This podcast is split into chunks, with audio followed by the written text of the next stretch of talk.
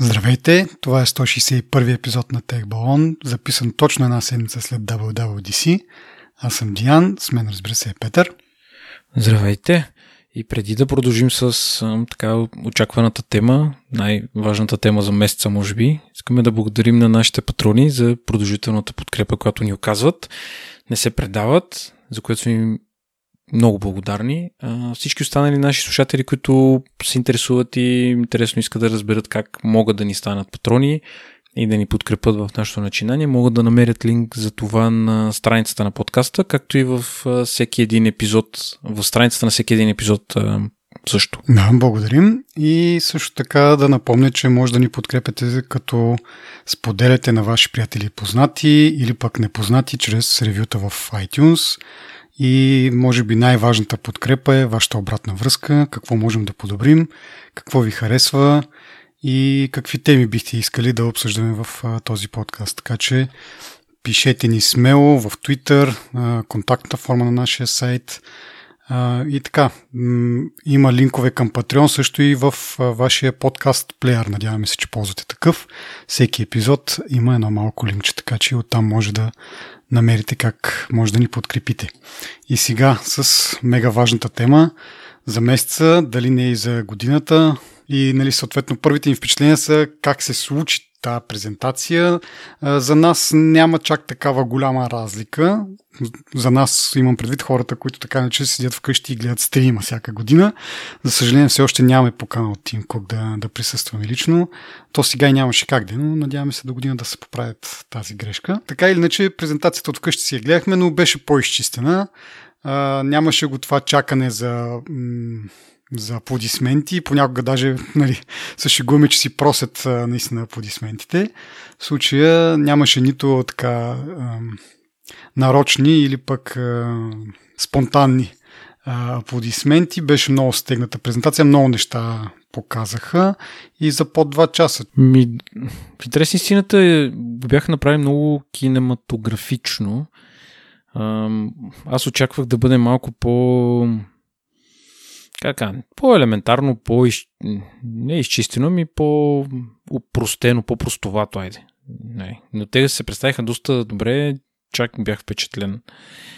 Дори с малките заигравки, с а, този, как се казва, този ефект с дрона, дето го бяха направили, дето излитат от едно място, кацат на друго място, не знам си какво тичат там из разни зали. Въпреки това беше доста забавно и не натоварващо, нали? Защото това ти, което спомена за, за ръкоплясканията, аплодисментите и така нататък, тези са доста конфузни ситуации, според мен. И усещането е някакво наистина насил, насилствено такова, едно насила се случва. Докато тук беше някакво о, като филм. Доста добре. Да.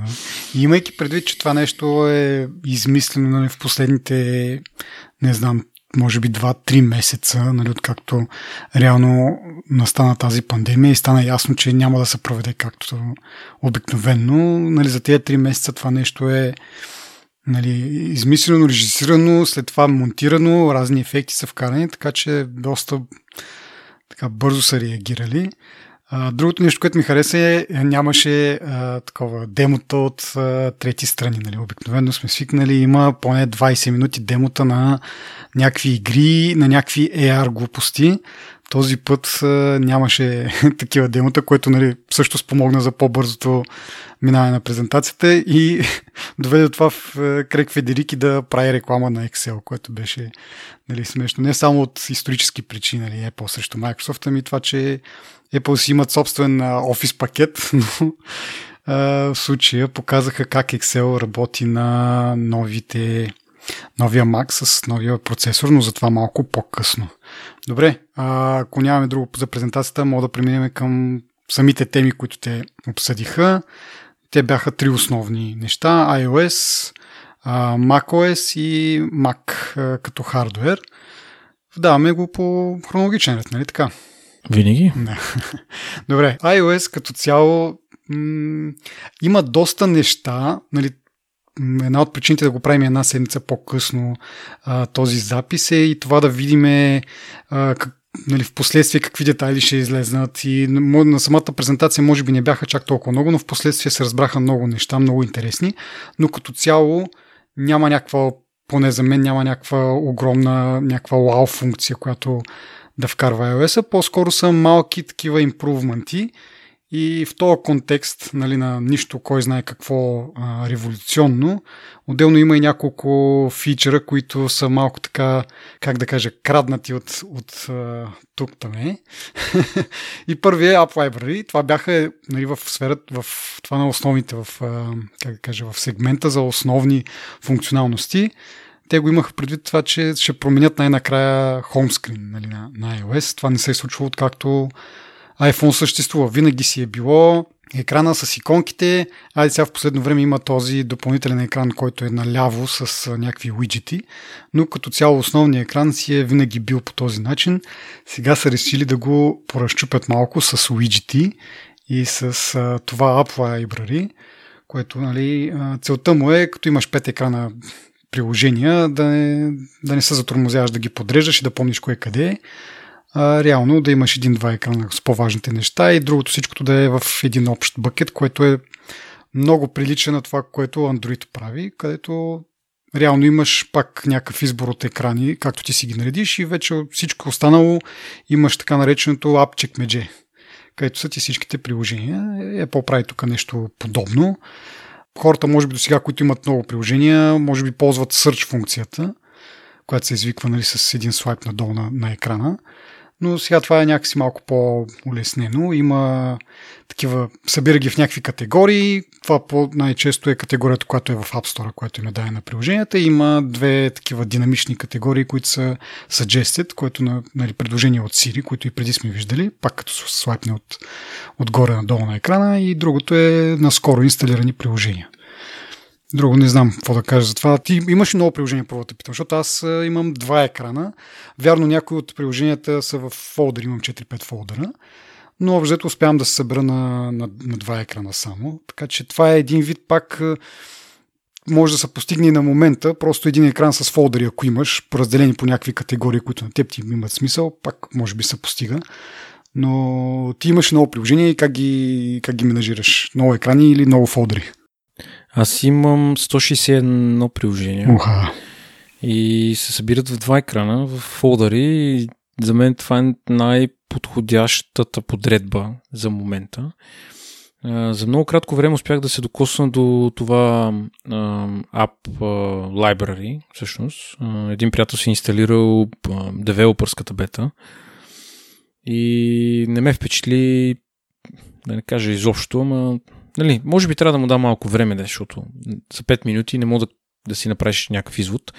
Но ми, ми се стори а, усложняващо за моя начин на живот. Ай така ще го кажа. В смисъл, аз разбирам, че им, и познавам хора, които имат 5, 6, 7 страници с апликейшени, познавам хора, които ги подреждат по цветове, които ги подреждат по функционалност, по всякакъв начин.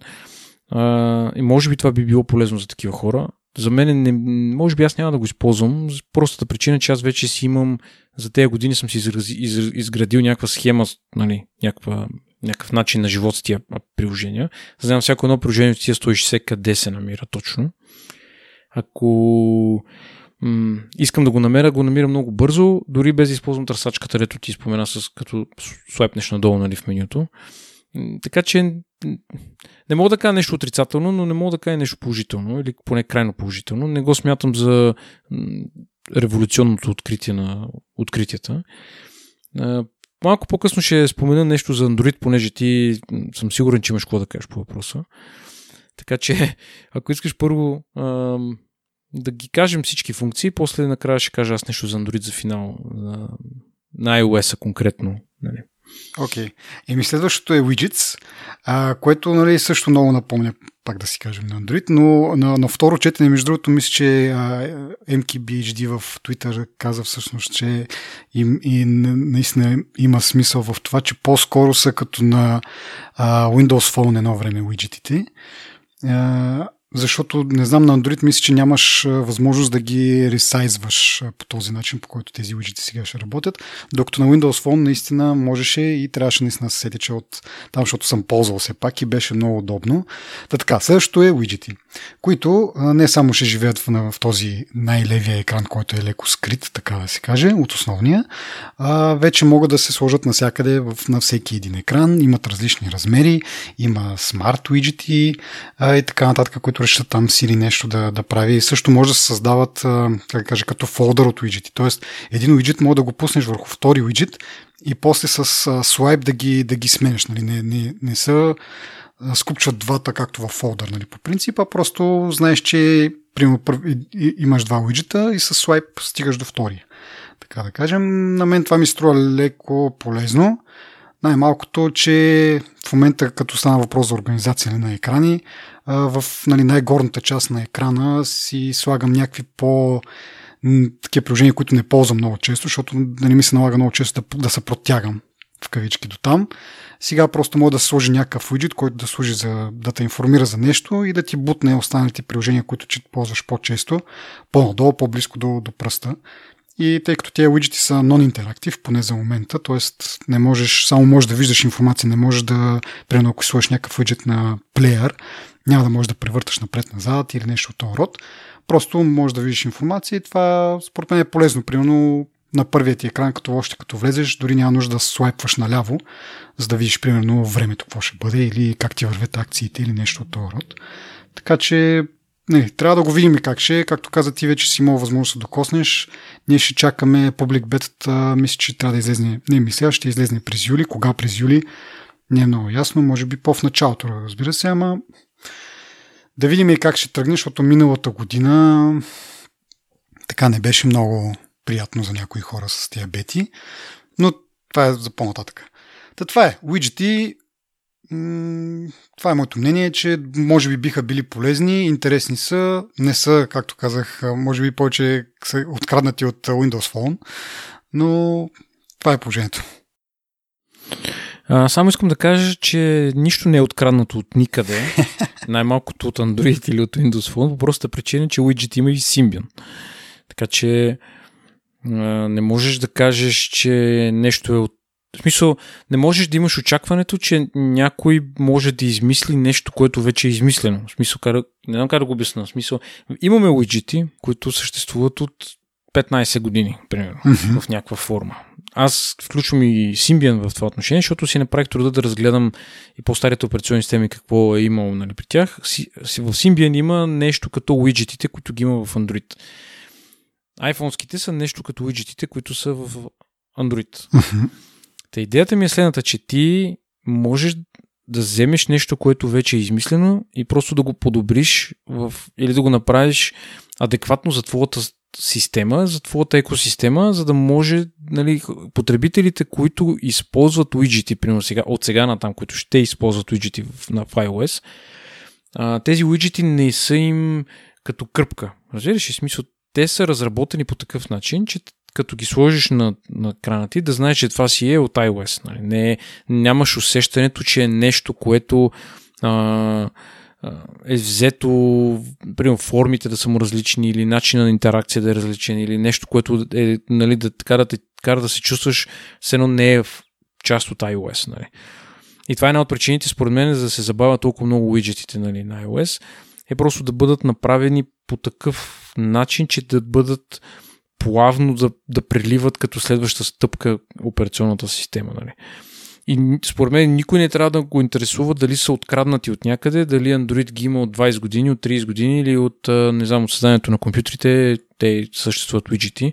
Това не би следвало да е, да е някаква тема, според мен. Простата причина е, че вече е измислено това нещо. Самия факт, че ти не искаш да го да кажа, да го интегрираш в своята система или не искаш да, да, да го сложиш някъде само защото има а, нещо, което как да кажа, елемент или изглежда като нещо, което е използвано вече някъде другаде. Нали? Това според мен би те върнало една стъпка назад. От тази гледна точка се радвам с две ръце, че Apple правят подобна стъпка, въпреки че конкурентите им имат подобни ам, елементи няма да им кажа widgeti, защото и с uh, App Library и с някакви други неща, нали, мога да, така, да, да си направиш някаква аналогия с други операционни системи. Не казвам Android задължително и пак казвам, че Android пък са си взели widgetите от други операционни системи. Нали. Така че тук има една, но пък са ги направили по-добри. Нали. Едно време е била, ти знаеш Symbian, ти си имал Symbian. То е едно време е съвсем, нали, то там се тръгва, че телефоните са съвсем различни, много по-добри са нали, в смисъл на смартфони. Така че едно време ще уиджети на Symbian, да, окей, но те са били такива поради нали, самата технология е позволява толкова. Ами да, точно това е, че идва Android, прави нещо подобно. Не знам дали са го видяли от някой друг, от Symbian или друга операционна система. Не знам каква ми дошла идеята, нали? Има уиджети. Те са ги направили да работят на едно ниво, които се интегрират идеално в тяхната си екосистема. И като цъкаш, знаеш, че това е Android, нали?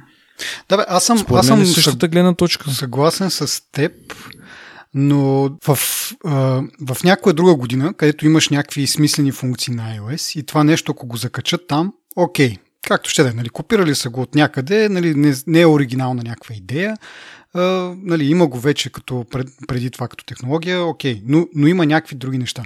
Но те започват, нали, започват самата презентация и това се казва, това са основни функции, с неща, които нали, не е нищо ново, което не сме виждали. Това е някакси очакването, че нали, то вече iOS 14, нали, това са 14 години, системата вече е достатъчно зряла и нали, не може да очакваме някакви кой знае какви неща от нея.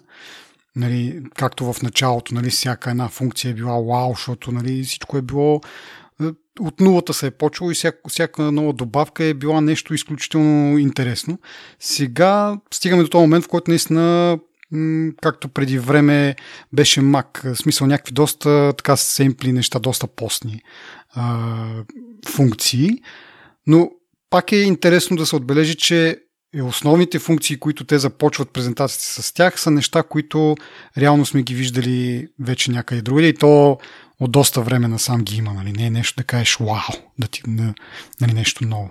От тази гледна точка, иначе, окей, да. Смисъл, подобрили са ги по някакъв начин, направили са ги а, да си, как да кажа, да, да, да, да, да изглеждат на, на място си в iOS. Нали? Не е нещо така залепено отгоре, просто в последния момент. Но, но не е нещо уникално, това имам предвид.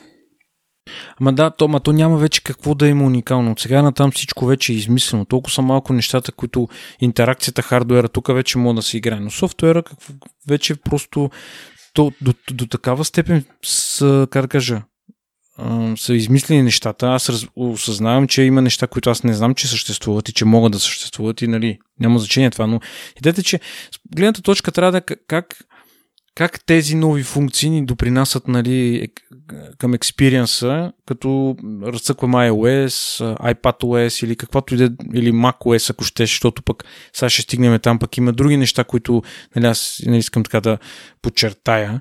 Но идеята ми е следната, че критиката трябва да бъде това всъщност работи ли като хората или не работи като хората не откъде е взето, как е дошло. Нали. Понеже като 20 минути след като мина WWDC се почва в Twitter. Андроиди, не знам си какво с някакви мемета, простоти на килограм, нали? Което окей, забавно е до един момент, но всъщност ти като се замислиш, абсолютно никакво значение няма откъде е взинствана конкретна функционалност. Да не говорим, че това не е патентовано и не е нещо, което някой е вложил, кой знае какъв интелектуален труд, който е защитен труд че, ние да не, че не ние, ами нали, друг да не може да го използва и така нататък. Нали. Просто мен това ме подразни в самото начало. Нали. Даже ако трябва да съм честен, може би 2-3 дни след като мина WWDC, не съм а, така избягвах Twitter, не съм обръщал а, внимание на новини и на така нататък. Нали. Просто изчаках да видя коментарите на, на по-адекватните ревюри, които всъщност да видят нали, странично мнение, което не е свързано задължително с това е, виж, тук са го взели от Android, какво да кажем повече. Mm-hmm. Всъщност има какво да се каже повече и аз затова казах, при моята гледна точка за uh, App Library е, че нали, за функционалността точно гледам как е свързано, защото мен ми е се тая откъде е взета тази функционалност. Нали. И според мен така трябва да бъде за всички неща. Просто трябва да критик... Аз нямам против да се критикуват която и да е частна операционна система, стига да не е, нали, ами то това е откраднато, точка. И добре, хубаво откраднато и какво като откраднато. Ние на времето се базикахме с Samsung, пишехме статии, дето те на такива на рекламни пана слагаха Safari, примерно, различни иконки. Е, примерно, един от случаите беше иконката на Safari в Италия, имаше така града. Всички им се подиграват, ама какво от това? Крайна сметка трябва да го надживееш. Да, да. Но от гледна точка на това, че ние сме се подиграли на Samsung и на Android за, за крадени някакви неща, не... Сега Ама да бъдем то обективни. там кражбата беше много, много видима смисъл неща, които са ценно да кажеш сега iOS са взели едно към едно уиджетите на Android, нали? без да има промяна във външния вид, без да има промяна във функционалността, просто са ги взели, копирали са ги, транслейтнали са ги нали, там тяхна си операционна система и са ги пласнали, което не е така. Това, което ние сме си подиграли на Samsung е то въпрос, например, който го давам.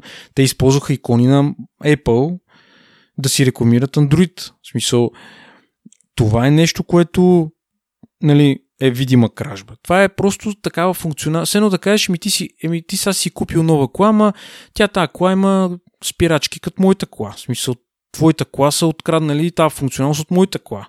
Нали, пък тя, твоята кола, примерно, струва 200 хиляди лева, примерно, може струва 5 хиляди лева. Има разлика много в спирачките, нали, какви са. Просто са спирачки. Но като кажеш спирачки, затова има милион други значения, милион други обяснения, нали, кое какво що. Така че това исках само да го кажа. Аз бях казал, че в края на, на темата ще го споделя, но, но понеже не искам да, да, да го засенчваме цялото събитие с това, че не ние двамата с теб, имам пред по принцип хората, така че, нали, това искам само да... Okay. Може би малко аз да мрънкам. ами, става ти въпрос за копиране, а пък сега следващото нещо, което такова ми се иска много да копират, това е Siri. Uh, и по-скоро да копират функционалността на Google Assistant, защото нали, колко време говориме, че трябва нещо такова. Сега похвалиха се, uh, че имат 20 пъти повече факти в Siri. Окей. Okay. Това е хубаво. Въпросът е дали ще можеш да си говориш с някаква. Друга статистика, много смешна. 25 милиарда реквеста на месец. А, което като го сметнеш, ще не много отдавна бяха казали, че имат над милиард активни потребители, да не кажем милиард и половина, но айде да кажем, че са 1 милиард потребители. Тоест, 1 милиард потребители средно, ако го разделиш, правят по 25 реквеста на месец. Тоест, един потребител ползва Siri по-малко от един път на ден което според мен въобще не е повод за захваляне и за... Нали, и то какъв ще бъде реквеста, сетни ми еди, еди кой си таймер и, или какво ще бъде времето, най-вероятно. Или нали, не дай си Боже, пусни ми еди каква си музика, но повече от това не знам. И Нали, много ми се иска тук в тази сфера да фанат малко повече, ако трябва да копират, не ми пука вече. Важното е Сири да, да напредне малко повече, защото моята, моята надежда беше, както и преди споменахме, тази година да бъде годината на, на Сири, но явно ще се отложи, евентуално за другата година, ако въобще стане. Нали. Но нали, напредъка в случай, че имат а, диктуване на, на самото устройство, което се случва, което ще е голям плюс, защото преди няколко седмици се завъртя едно видео, не знам дали си го видял ти, сравнение между iPhone и Pixel, нали, точно с диктовка. И тъй като Pixel представи си а, тяхната, когато диктуваш, е, се, обработка се случва на самото устройство, което малко е против техния начин на работа, но нали, почнаха и те така малко по малко да действат тази посока. И тъй като техна, тяхната обработка случва на самото устройство, много по-бързо а, виждаш какво си продиктувал, се изписва на екрана. Докато при Apple пак противно на тяхната идеология всичко да се върши на устройството, Siri изпраща всичко до, до някакви сървъри, те го транслират и след това го връщат. И затова се случва много по-бавно. Впоследствие след това видео се появи от същия човек друго видео, където беше изключил мрежата, т.е. да нямаш интернет. И тогава Siri се принуждава да, явно имало все пак някакъв модел там, се принуждава да, да работи офлайн и тогава скоростта горе-долу беше еднаква. И сега вече Apple го обявиха, нали, че явно са разработили още по-добър модел и казват, че диктовката се случва на, на самото устройство. Да се надяваме, че нали, не само като диктуваш някакви неща, това ще помогне, а по принцип за по-бързото разбиране. Нали, като и кажеш нещо, този ден, примерно, бях и аз влезнал в Airplane Mode, нали, издавах някаква команда на Siri, то ми каза, ми, сори, ама без интернет connection не работим. Евентуално, ако, бях, ако бях в някое приложение записани и бях натиснал микрофончето, може би диктовката ще да работи. Както казах, явно има някакъв модел, но сега е с подобрен модел и пак казвам, дано да, това да доведе до по принцип по-лесно да, да разбира, по-бързо да отговаря на някакви такива а, запитвания. Сири продължително време ще се влачи зад конкуренцията, според мен, и не очаквам дори и следващата година да има нещо. Наистина е много ограничена от към възможности, от към, от към някакви нормални интеракции с нея. В това отношение Google са не знам къде.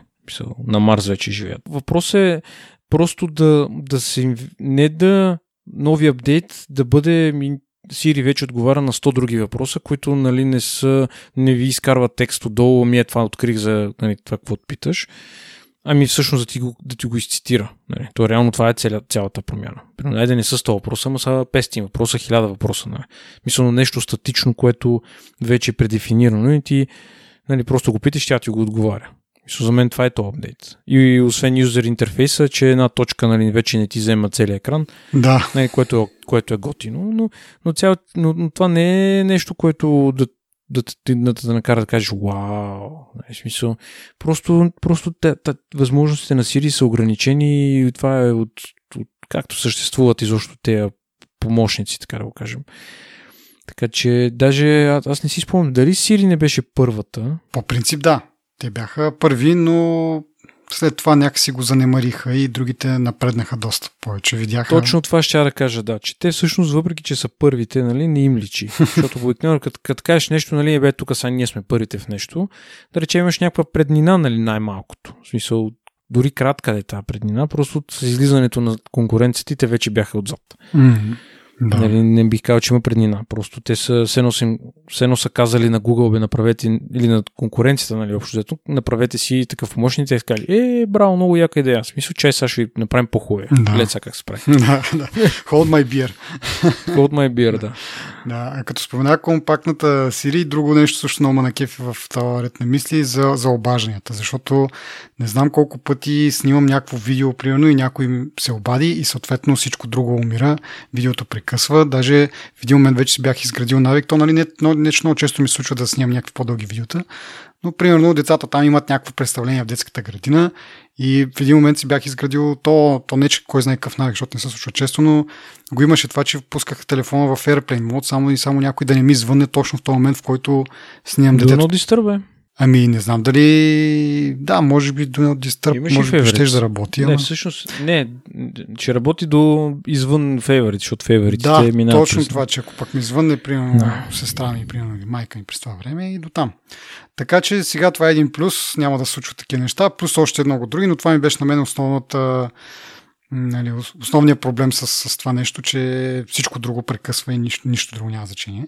Което до някъде, нали, това е един вид най-важното нещо. Ако някой е решил да ти се обади, значи наистина има в, то, в тези дни на, нали, че всеки а, чат и така нататък има куп други възможности да, да комуникира с тебе. Ако е решил да ти се обади, значи нещо, може би, много важно случва, но някои хора просто обичат да си звънят, така че е хубаво така да, да не взема целият екран. Окей, okay, продължавам нататък. Messages. Тук нямам кой знае какво да кажа. Не съм особено голям по меседжите. Тоест, Uh, кажа, не ми трябва кой знае какво. Стига ми да мога да пиша и, и това е, нали? Uh, тези пинване на контакти и такива неща, те се случват само себе си. Някой като ти пише, той се появява най-отгоре. Не е нужно, примерно, някой човек ти да си го пиннал, той да стои един месец там, но той като не ти пише голяма работа, като е там, нали? Като не си пишете един на друг. Какво като е пиннат? Защо ти трябва да е пиннат всъщност? Нали? Не ти трябва толкова бързо да го намериш. Но както и да е. Това с реплайте ми хареса. Липсват някакви функции, примерно да, да изтриваш съобщения примерно, или нещо, ако си сгрешил да го, да го едитнеш, както можеш на другите. Примерно на Viber може да си едитваш съобщенията. Но все пак има там някакво раздвижване. Меседжите са, имат особена стойност и си личи, че Apple основни, основно ако си забелязал апдейтите, които така са по-смислени всяка година, са насочени точно на там. Към соци, социалната част на операционната система, бих казал. А, ме ми харесва тия работи в интересни си. На това, което са пуснали с пинването на контакти и така. Прав си ти, че хората, с които си пишеш активно, те винаги ще, ще ти стоят най-отгоре но има ситуации, в които ми, примерно, получаваме смс от банки, от а, някакви други места, нали, които просто ми задръстват на списъка, mm-hmm. все едно. Да. Мисля, подредбата, все едно. Та, за мен би било полезно да мога да си пинвам примерно две-три групи, два-три контакта нали, най-отгоре, просто да са ми лесни за, за достъп. Това би било удобно. Но също нали, имаш и реплай, можеш да, да отговаряш на конкретно съобщение, може да мютнеш целият чат и когато някой ти пише на тебе, нали, има вече, ам, как се казва, mentions. Като спомене. Да, като те спомена тебе, дори да е мют на чата, ти излиза на тебе. Всъщност това е много яка функция. Като цяло мисля, че апдейта не е лош. А, е, мемоджитата, те защо не ме интересуват. Не знам. Днеска в Twitter попаднах на много интересен коментар и ни скриншоти на нов тип мемоджита, които ще се появят може би до година, но не съм сигурен. Сега не мога да го намеря. Те ще бъдат доста интересни, защото те имат това, което не ми харесва в мемоджитата е, че всичките са абсолютно еднакви и някакси да, сега вече нали, можеш още повече да ги кастомизираш и още повече си ги направиш да приличат на теб и така, така, така, така. Въпреки това не, не ме привличат изобщо. Това е, смисъл, ти използваш много стикери. Примерно, мен някакси не ми изглеждат, не ме примамват. Ами, аз знаеш ли защо използвам стикери? Защото не използвам пък емоджи клавиатурата, което... Защото ме... Да, общо ме дразни. Защото като си сложиш емоджи клавиатурата, имаш три клавиатури, нали? Български, английски и емоджи. И... Емоджи, всъщност. И не знам, аз си нещо правя грешно, обаче всеки път, примерно, преминавам, като искам да премина от български на английски, трябва да мина и през емоджито. Обаче, натискам го това от български, отива на ем- емоджи, натискам го пак за ушким за английски, обаче пак ме връща на български. В някакъв такъв луп се вкарвам, не знам нещо грешно наистина правя, защото не може да е толкова малумно. Но не мога да превърти всичките клавиатури. И въобще нямам емоджи клавиатури. Може би се забелязал, че в повечето случаи, при, примерно усмивките са ми две точки и, и скобичка, нали? Поради тази причина, защото просто ме дразни да имам отделна клавиатура. Сега, на новите телефони, като твоя, които са нали, фулскрин, те си имат отделен бутон за емоджи, за емоджи клавиатурата, нали така? Има, И да. този проблем е решен. Но за нали, такива като мен, дето ползват още не безрамкови ми с чело и с брадичка телефони, това не е решено като проблем и затова стикерите са ми, нали, един вид, те са на, на съвсем отделно, от съвсем отделно меню се извикват и затова ги ползвам. Иначе, ако примерно на това място можеше да се сложи емоджи клавиатурата, бих ползвал емоджите по-често. Сега, нали, в някакъв момент, като апгрейд на телефона, както казах, това е решено за безрамковите телефони, но за момента е така. Иначе, да, и аз малко ми е такова кринджи понякога да ползвам тия стикери. Малко е меко казано. Изглежда много щастливо. Смисъл, да, да, да, да, да. Но това е, просто съм си така малко, как да кажем. Както де.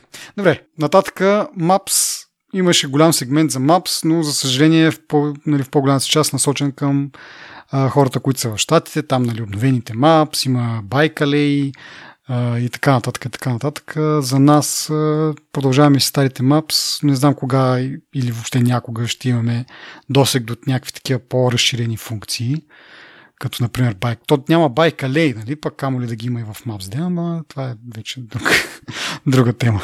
То има и карти за зареждачки за електрически автомобили. И най-якото, е, че ти разбира, изглежда, да ти може би му, му казваш това, каква ти е колата, с каква зареждачка и като ходиш някъде, като си планираш пътуване, то ти прекарва през такива зареждачки.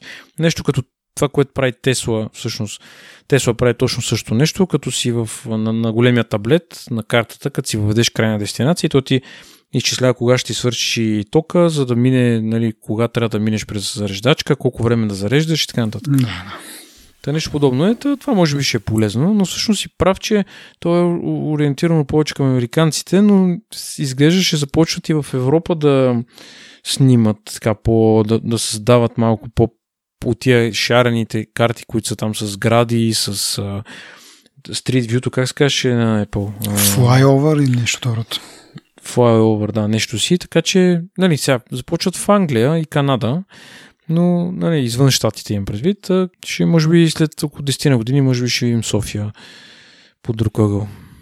Добре. Ами, добре. Ти имаш ли нещо за Safari в iOS по принцип? Имаш някакъв А, в iOS можеш вече да си слагаш дефолт, да сменяш дефолтния браузър и дефолтния имейл клиент на такъв по твой избор. Което, между другото, е много яка функция. Мисля, че предния епизод го коментирахме това като един от минусите на iOS, че не можеш да ги сменеш. Сега, нали, не само мейл и браузър, ми, примерно календар, много хора обичат да ползват от трети страни или пък нещо за ремайндъри, но е някакво начало. Нали. То Мейл и браузър нали, са може би един от най-използваните генерално приложения. Всъщност много хора се дразнят на мейл клиента. Аз също много се дразна, защото просто мейл е мега смутана програма, просто защото нотификации всичко е каша там и като влезе нещо много е зле. Но като цяло аз съм свикнал вече и за лични цели ми върши доста добра работа. Като изключим нотификациите, проблемите с нотификациите и това, че не мога да ги изчиста никога и винаги стоят някакви нотификации, това много ме дразни. Пък моето OCD по принцип е свързано с това, че като има нотификации, трябва да изчезнат на секундата. Ами, в този ред на мисли, вчера влизам си в iCloud акаунта през браузъра нали, на компютъра и гледам, че в мейла имам 4 непрочетени имейла. Поглеждам телефона, няма такова нещо. Отварям приложението, това е пристигнало в, че, в смисъл, четирите имейла са пристигнали предния ден. Отварям си приложението на телефона и чак тогава ги синхронизирам. Нали? Смисъл, един ден тези съобщения някакси не са намерили път до моя телефон което, нали, а пак колко често съответно ти влизаш в iCloud да си видиш каквото и да било, че да видиш, че имаш меседжи. Супер, супер пробито е това приложение наистина. Като от тази гледна точка, може би аз бих се замислил пак него да сменя. Айде, браузъра може би не, но него приложението, ако не фана да направят нещо тази година да го оправят, но имайки преди, че всъщност позволяват вече избор на друго приложение, може би пък е, ще имат стимул така да, да поработят малко по-усърдно, за да могат да запазят потребителите да продължават да го ползват. Или пък може да кажат, айде, даваме ви, служете си каквото си искате мейл приложение, не занимавайте повече и да, спр, да спрат каквото и да било да правят по това. Така че има, може и по двата пътя да тръгнат, да видим по кой ще тръгнат. Като цяло, нали, връщайки се в началото на сегмента за iOS, имайки предвид, че няма кой знае какви нови а, такива вау неща, може би тази година ще бъде по-стабилна година, ама той миналата година, както казах, пак нямаше кой знае какви основни такива големи функции и беше пълна каша, така че не знам какво да се надявам тази година. Дано да е по-стабилна и да можем да сложим по-скоро бетите и да оправят някои от старите бъгове, ама божа работа. Не знам. Продължаваме с а, карки, което беше, им, бе, имаше доста слухове за това. Крайна сметка го обявиха. В началото ще можеш да се отключваш колата, стига тя да е ново, ново BMW а, с NFC на чипа на телефона. Вече по-нататък разработването ще бъде в посока към едно чипа, така че колата ще знае, че си горе-долу близко до нея ще може да се отключи и съответно, че телефона е някъде вътре в колата и може да, да запалиш и да, да тръгнеш. Но това съответно пак за момента е достъпно само на една кола, на, т.е. на един модел BMW. Мисля, че от тук нататък всички BMW ще бъде или поне по, по-високия клас, но да видим с какви други коли ще, ще го направят. Но е интересно, интересно приложение на O1, веднъж като го направите. А и другото интересно е, че ще, че ще работи на iOS 13 това също, което е, нали, и, а, изиграх го така, че няма търпение нали, това да се, да се случи. Нали, се едно, че всички коли имат тази възможност да го ползват и ще го пуснат за iOS 13. Но окей, както ще е. Други неща може би са по-важни, ама като стигнем до лача ще, ще говорим за, за по-бързо. Всъщност ти за карки нещо друго да кажеш? Не работи на Толедото. на 20 годишното Толедо викаш? На 20 годишното Толедо и защо не мога да отключи. Мога да го замеря по прозореца. не. Еми, последното интересно е AppClips а, които са малки приложения а, до 10 мегабайта, които са интересни от това, че нали, да не пълниш телефона с безумно много приложения, както говорихме преди това, за след това пък да ги менажираш, кое къде, пък то ти трябва много рядко, за какво трябва да го държиш това приложение, ама от друга страна пък веднъж като си го нагласил, след това ще е по-лесно. AppClips са малки приложения, които могат да бъдат извикани с, какво беше, с QR код, NFC, някакъв так, а, през линкове също, Даже Apple са измисли техни специални QR кодове, нали, малко по-красиви, така да се каже, с които да ги извикваш това приложение и да вършиш а, нещо набързо. Примерно те даваха пример с паркирането на кола, нали, в щатите явно е разпространено, не е като тук да пращаш SMS, ми просто имаш приложение, чрез което си заплащаш там паркинга и вместо да го имаш това приложение и понеже отнема време да го се тъпнеш, там с акаунт, с, нали, смисъл да си създадеш акаунт, след това да си направиш, да си въведеш и кредитната карта. Тук AppClips, първо, нали, не е нужда да теглиш кой знае какво, както казах до 10 мегабайта, след това така ми изглежда, че Apple ще форснат да се ползва sign-in от Apple, за да не си създаш отделен акаунт, а просто с това, което имаш като Apple акаунт да, да влизаш и съответно и, и Apple Pay. Така че нали, настройките и предварителното конфигуриране са сведени до минимум и като идея ми се струва много добро, но като изпълнение не съм много убеден, че... Защото това си зависи в крайна сметка от самите разработчици.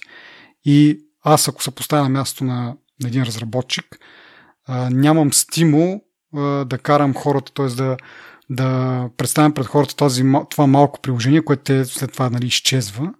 А, тук съм се записал, че имат право да пращат нотификации до 8 часа, но не знам след колко време с един вид се изтрива това нещо от самия телефон. Може би няколко дена или нещо второто.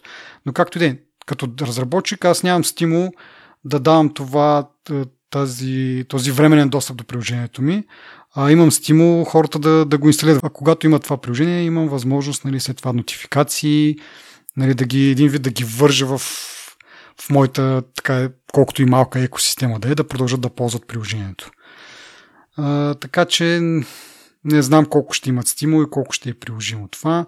Може би за някои не знам, както казах това за, за паркингите, може би те имат единствено стимул да ти преберат парите, нали, за това, че си паркирал и нямат за цел да, да те обвързват за по-дълги периоди време и да ти пращат реклами, ела тук при нас паркири, нали, няма някакъв особен смисъл. Така че приложението, според мен, ще бъде доста ограничено, поне за момента. Но от друга страна, виждам в някаква перспектива, може би това ще има значение за, за очилата, на Apple, защото представи си там нямаш а, тези методи на, на боравене, с, нали, нямаш екран, който да цъкаш, да набираш а, а, някакви адреси, да изтегляш приложения и съответно като имаш един QR код, само като го погледнеш, приложението ти се появява или там част от приложението, вършиш каквато работа имаш да вършиш. И това би било много полезно в, в този контекст, където нямаш другите input методи, които има телефона. И също така а, силно се надявам, нали, както и преди сме говорили за Siri OS да се случи. И в този контекст на Siri OS, където ти не нали, боравиш почти изцяло с, с глас, а, на практика нали, парадигмата да стеглиш приложение и те да вършат нещо малко а, не се вписва, но с такива малки приложения, които ти казваш на Siri, направи това и тя сама знае къде, коя част от приложението, нали, тези малки частички от приложението, които вършат тази функционалност да, да ги използва. А, в този контекст AppClips имат някаква идея и се надявам това да е, да е нещо, което ги е накарало да го направят, а не че с а, някакви иллюзии, че едва ли не ще превземат света, защото в Android също ги има тези неща, но и то от преди 2-3 години, но не се е чуло, поне ние не сме разбрали нещо да, да се използват супер много и да са супер полезни. Така че пак да кажа, не очаквам в този си вид да е нещо кой знае какво, но пък има, има надежди за в бъдещето, може би, може би показват някаква насока. Ти имаш нещо друго отбелязано или да преминаваме нататък? Ами в iOS имаше още едно-две интересни неща. Примерно има Picture in Picture, mm-hmm. нещо, което някои хора могат да намерят за полезно. Аз също, а, може би по-интересно на iPad, защото е по-голям екрана, нали? но дори на iPhone можеш да разцъкваш някакви неща, докато си гледаш сериала или нали, да отговаряш на имейли, да не ти изчезва как кажа, да не губиш време, защото е много досадно, като трябва да отговориш на съобщение или нещо и трябва да го паузираш. Нали. Да. Та, това мисля, че ще го използвам така, по, така повече. Какво още? А, а това приложение, ти не, май не го споменахме за преводите, което е mm-hmm то също може да бъде полезно в някаква такава среда, което най-забавното е, че най-интересното е, че преводът се случва офлайн, нали? на, на устройството се случва, не е нужен интернет за него. Това е май, което е по-интересното, но да. И ми следващото е iPadOS, за което съм си записал само Scribble, защото те май, нали, повечето неща, които говорихме сега за iOS, те въжат и за, за iPad. Но нещо, което е специфично за iPad е това Scribble, с което можеш да пишеш на, във всяко едно поле, в което по принцип можеш да пишеш с клавиатура, вече можеш да пишеш с молива и iPad съответно те разбира какво, какво искаш да напишеш и, и, и го изпълнява, примерно в Search полетата и така нататък. Което е едно голямо улеснение, според мен, за хората, които имат така че вече пенсил и са го фанали и правят нещо и им трябва нещо за бързо да напишат просто в някакво друго поле, да не преминават в клавиатура мод, а просто да си го надраскат. И вече зависи колко е добро в разбирането на почерци, нали? Аз с моя грознопис не знам колко би било успешно това, но предполагам, че е доста така толерантно към, към някакви ченгели. Да, то към скрибала мога да добавиш и а, с, а, няколко други функции, които според мен го раз, така, подобряват, не ми добавят някаква функционалност. Е, с молива мога да драскаш, примерно, дума и да я изтриваш. Можеш а, има Smart Selection, има и другото um, Shape Recognition, като рисуваш някакви форми, като задържиш върху формата и iPad ти хваща нали, каква е формата ти я поправя. Uh, но да, прав си, че е малко по... Така, няма много функции, които могат да се коментират. Не знам какво мога да кажем повече за... Еми, за, за жалост, нали, това, че го отделиха в отделна операционна система, нали, нашите надежди, че ще му се обръща повече внимание. А, не, че не се оправдават, но просто а, в случая просто няма какво да, какво да покажат. Нали. Има го и това, че преди няколко месеца всъщност караха поинтера нали, с поддръжката на, на мишки и, и тракпади. Така че, нали, ако тогава не го бяха показали, ако го бяха показали сега, може би ще да е голям бум, нали? ще да е една от основните функции на, на iPadOS и чакаме много повече да говорим, но тъй като малко така ги поразхвърлиха нещата, за момента не може да кажем кой знае какво, но не, не чак толкова лошо. Едно, едно а, нещо, което забравих да кажа е, че Photos и iTunes а, имат отстрани а, sidebars това поленце, дето в смисъл приличат много на десктоп а, версиите си. Да. Нали? Аз това ще да кажа за, за macOS, че малко почва да се вплитат нещата. Нали? А, iPad получава някои от нещата, които ги има на Mac и обратното, нали? Но затова може би по-късно. Ма ние това го коментираме от много години. В смисъл, те отдавна имат желанието да имат една операционна система изглежда сега, нали, по-късно в епизода ще обясним още повече. Защо ние минали епизод доста така обърнахме вниманието, но си прав, че започват да ги оплитат доста доста от нещата и според мен няма да мине много време преди просто да се появи една операционна система, която да... Mm-hmm. да. Да. Ами, добре. Нататък следващото е AirPods, за което нали, показаха това Spatial Audio, което ние минали път говорихме малко в контекста на, на Sony, но е малко по-различно, защото при AirPods казаха, че ще работи с 5 по 1, 7 по 1 и Dolby Atmos тип звук. При Sony мисля, че са много повече точките, от които могат да пресъздадат се едно, идва даден звук. Нещо така ми се върти в главата.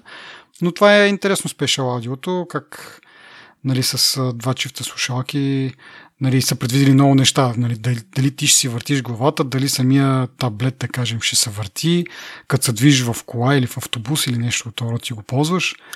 А, като цяло е яко и от друга гледна точка покрай това по-късно се разбра, че ще отворят а, API, което ще позволи на разработчиците да получават тази информация от жироскопа или акселерометра, които ги има в AirPods Pro и съответно да използват тази информация примерно за някакви жестове или, или пък за такива фитнес приложения, които примерно нямаш часовник, но а, пак чрез тези данни да, да изчисляват, примерно когато вървиш, тичаш или нещо, се движиш като цяло. Така че това е много интересно. Интересно как са го вързали а, самите слушалки в а, някаква релация към, към таблета, примерно, или телефона, като ги ползваш.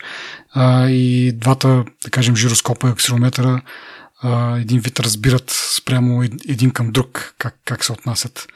Нещо като някаква много ранна версия на U1 чипа, което прави. Малко по-грубо, но нали, за тези малки размери на AirPods Pro може би това е възможности, които могат да, да имат. Всъщност имат една по-яка функция от това. Според мен малко хора обърнаха внимание или по-малко беше вниманието. Всъщност, докато си ползваш едно устройство, докато ползваш, примерно телефона си, слушалки са вързани към телефона. Като оставиш телефон и вземеш таблета, те са автоматично се връзват към таблета. Като го оставиш, като отидеш на MacBook, примерно, автоматично се връзват към MacBook. Нали, в смисъл има някаква технология, която са направили, която умно разбира кое устройство гледаш и нали, автоматично ти се връзва слушалките към него. И това е, това е доста яка функция. Те имаха някакъв хендов преди, но май трябваше да сложиш слушалките обратно в кутийката и кутийката да е близко до даденото устройство и тогава като ги, като ги отвориш, тогава да се вържат към него. Или се бъркам. Да, да, да, да. Като си цъкаш нещо на телефона и оставиш телефона и автоматично това ти попъпва на лаптопа. Разбираш мисълта, това е хендов. Да, това е по, по-яко, защото нали, не се налага дори да ги вкарваш в кутийката, да отваряш, да затваряш, това пак да си ги слагаш на щития. Просто което устройство в момента ти е активно, слушалките автоматично се връзват към него. Да, и то това е много яко. Освен нали, това, дето Spatial Audio, то също е мега добро. И да, но това става само с AirPods Pro. Е, садли, да. То, това. Садли, така че това са ни пести. За коледа, примерно. Ма трябва да ти кажа, че моите слушалки, аз понеже имам първата генерация на AirPods, това е мега якон човек. В смисъл, смазвам ги от слушане и вече след две години употреба почва да нали, им се усеща, че не държи батерията толкова колкото преди. Те са ни древни батерии, киват. Нали? Е, да, е, да. И нали, просто усеща вече, че се износват, че стават а, нали, по-малко им държи като цяло експириенс е по-различен. Понякога пада едната слушалка, другата не пада. смисъл, нали, не падат равномерно понякога но пък продължавам да си ги ползвам и мисля, че ще ги ползвам докато една от слушалки, докато и двете не умрат слушалки. Смисъл... А то има ли някакъв вариант да е, то няма как да им смениш батериите, защото мисля, че трябва да ги щупиш да ги смениш, но евентуално да върнеш тези и да ти дадат други с някакво доплащане, примерно някакъв такъв Нямам представа. Не съм гледал, не съм търсил добра идея обаче да погледна, но съм много доволен. В смисъл, знам, че са много скъпи, че бяха 350 лева преди две години. Осъзнавам го. Това е сигурно за тия пари мога да си купиш други яки слушалки, но тия слушалки са супер, честно. Е, за удобството, което да, да, то това е, нали, може да не са най-високото качество от към звук, но пък а, имат други а... Звука им е супер, бе. В смисъл, буквално много як звук имат. Нямат и високи, не, бе, аз не казвам, ниски, че е лош въпрос е, че за тези пари вероятно можеш да си вземеш някакви слушалки. Ето това е много, много по-добър звук, но пък от друга страна няма тези удобства, нали, които ти предоставя AirPods. Еми, малките неща, всъщност малките неща са, които правят разликата. Това, между другото, е като цяло за, за iOS, да тръгнахме го говорим, че нали, няма някакви кой знае какви нови функции, но като цяло има малки, но много функции, които нали, на дневна база много ти подобряват а, изживяването нали, и ти улесняват а, живота, така да се каже. Ето това е Apple, всъщност. Традицията, нали, смисъл не, не е метал, смисъл малките дребните нещица правят тази разлика, която като отидеш на друга операционна система, веднага усещаш липсата на gesture на някаква дребна функционалност, която съвсем, съвсем елементарно нали, ти дава някакъв там ти помага да свършиш нещо. Нали. То това е от години е така. Лошото е, че ние това, което критикуваме, нали, че те от време на време губят, според мен, да е поне тази посока и могат нали, лесно да те изнерват с някаква тъпотия, която примерно с мейл апа, който са малките неща, които те дразнат нали, ти помагат. Така че, нали, вторият ред на мисли... Да, не знам наистина една година, човек. Една година не мога да оправя един От бетата, от бета много има този проблем. Не да кажеш Сигурно милион пъти е репорт. Давай да продължаваме, че пак ще влезем в някакъв а, рант. А, WatchOS е следващото в списъка. А, като за начало променят а, приложението, забравих какво се каже преди, но сега става фитнес. Ти, ти говореше преди няколко епизода или в няколко епизода за фитнес. Това ли е, което ти очакваше или нещо не, друго? Не, не, не. Имаше слух, че ще а, направят отделен фитнес ап, който е за а, iOS и ти си го отваряш и вътре с упражнения и така нататък. Нали? Сега не знам дали, дали според мен слуха е верен, просто не са го пуснали сега. И дори а, мисля, че до края на годината може би ще го пуснат, но понеже много от слуховете, да не кажа всичките, които излязоха, се оказаха верни, така че е много вероятно да, да се появи този ап, но не е то фитнес ап. Ти визираш New Workouts, нали? дето разликата е, че watch, а, часовникът ти успява да разбере а, допълнителни спортове, които може да практикуваш. Защото преди, ако правиш нещо, което то не знае какво е, то просто ти казва, с едно играеш волейбол или тичаш или правиш някакви упражнения. Нали? Просто. А тук има по-конкретно разбира какво правиш. Mm-hmm. Има добавени спортове с едно в каталога му и към функционалността. Просто не знам дали го обясних. Да, да, да. И отделно са сменили те workouts, мисля, че тогава сега ми напомни, че workout се казваше приложението, сега се казва фитнес, нали? Защото са вкарали малко повече, примерно това с танците, нали, не мога да кажа, че е точно workout, но пък е някакъв вид раздвижване. Друго, complications, нали, са добавили възможност да от едно приложение да имаш повече от един complication на, на, на часовника което е някакъв плюс, защото примерно ако ползваш, доколкото знам, защото ние двамата не сме кой за някакви ползватели, нали, да не кажа никакви на Apple Watch. Никакви направо, да. но, нали, все пак идвам това Garmin, тук, където има някакви такива истории, но Както де, а, примерно някакво приложение за времето, което нали, ти от него може да изкараш само температурата, ама примерно може да те интересува и а, скоростта на вятъра или пък а, кога или UV индекса, някакви такива или пък налягане, да знам за налягане, за какво ми трябва на хората, ама по принцип явно е някакъв важен параметр, защото го има на всички приложения. А, и така, да можеш от едно приложение да, да запълниш един вид а, целият екран с различни метрики, да кажем, което е някакъв плюс. Може да ги споделяш след това тия екрани което добавя някакъв социален пак елемент към цялото това нещо и към нали, по-скоро по някакви нали, нови юзери, примерно набързо да, да свикнат и да видят какви са възможности, нали, вместо сами да се лутат тук сега какво мога да наглася, какво не мога. Като имаш, примерно, някакъв каталог да ти каже, ето този това лице за часовника ти, нали, е примерно за спортисти, това е за някакви а, фенове на, да, дето обичат да гледат времето, какво е постоянно или някакви такива истории. Така че това по някакъв начин отваря е, Apple Watch и го прави по-достъпен за, за новите потребители, набързо да, да влезнат и да, да могат да го ползват по-пълноценно. Друго. Слип. Това е. Най-важното. да, между другото, ще да те питам, защото ти преди време си беше нагласял а, някакви такива настройки имаше на самия телефон, да кога искаш да, да си лягаш, кога искаш да ставаш да правиш 8 часа сън и така нататък. Това не съм го ползвал аз. Ще те питам ти дали продължаваш да го ползваш и нали, сега се връзва и с, нали, с часовника, който има някаква обратна връзка към самия телефон, съответно като ти следи съня, колко, колко добър ти е съня, там а, намалява ти яркостта на, на екрана и такива някакви неща. Та, оттам да почнем, ползваш ли го все още това? Имаш ли някаква полезно действие? Или? Ползвам го. Най-забавното е, а, значи аз съм му казал, че искам да спя 8 часа, и, но ти прави слип анализ. Ти прави, което е много интересно, въпреки че нямам на ръката нищо. Самият телефон успява за мое очудване изключително точно да определи и то с разлика в минути някакви. Да определи колко време съм спал. Не мога да разбера как се случва, може би защото а, всякът съм тук в Самков и спа на по-голямо легло и телефона ми е до главата. На леглото до мен е реално. И, и може би усеща вибрации или какво, но много, много точно определя точно в колко часа съм си легнал, съм заспал и в колко часа съм се събудил което ми не знам как го прави. Буквално нямам представа. Еми, ако последното нещо преди да легнеш е да оставиш телефона и първото нещо, което е къстанеш да го вземеш и общо така, когато го, не го ползваш, явно спиш. Ама не, не, не, не, смисъл, случва ми се през нощта да ставам до туалет, например. И то разбира, че съм станал до туалет, не има прекъсване в, в съня, без да телефона, защото какво да правя в три нощеска с телефона? Не знам как го прави. В смисъл, наистина, не винаги го разбира, де. Сега, нали, има някакви пропуски, има дни, в които не, раз, не разбира, че съм спал.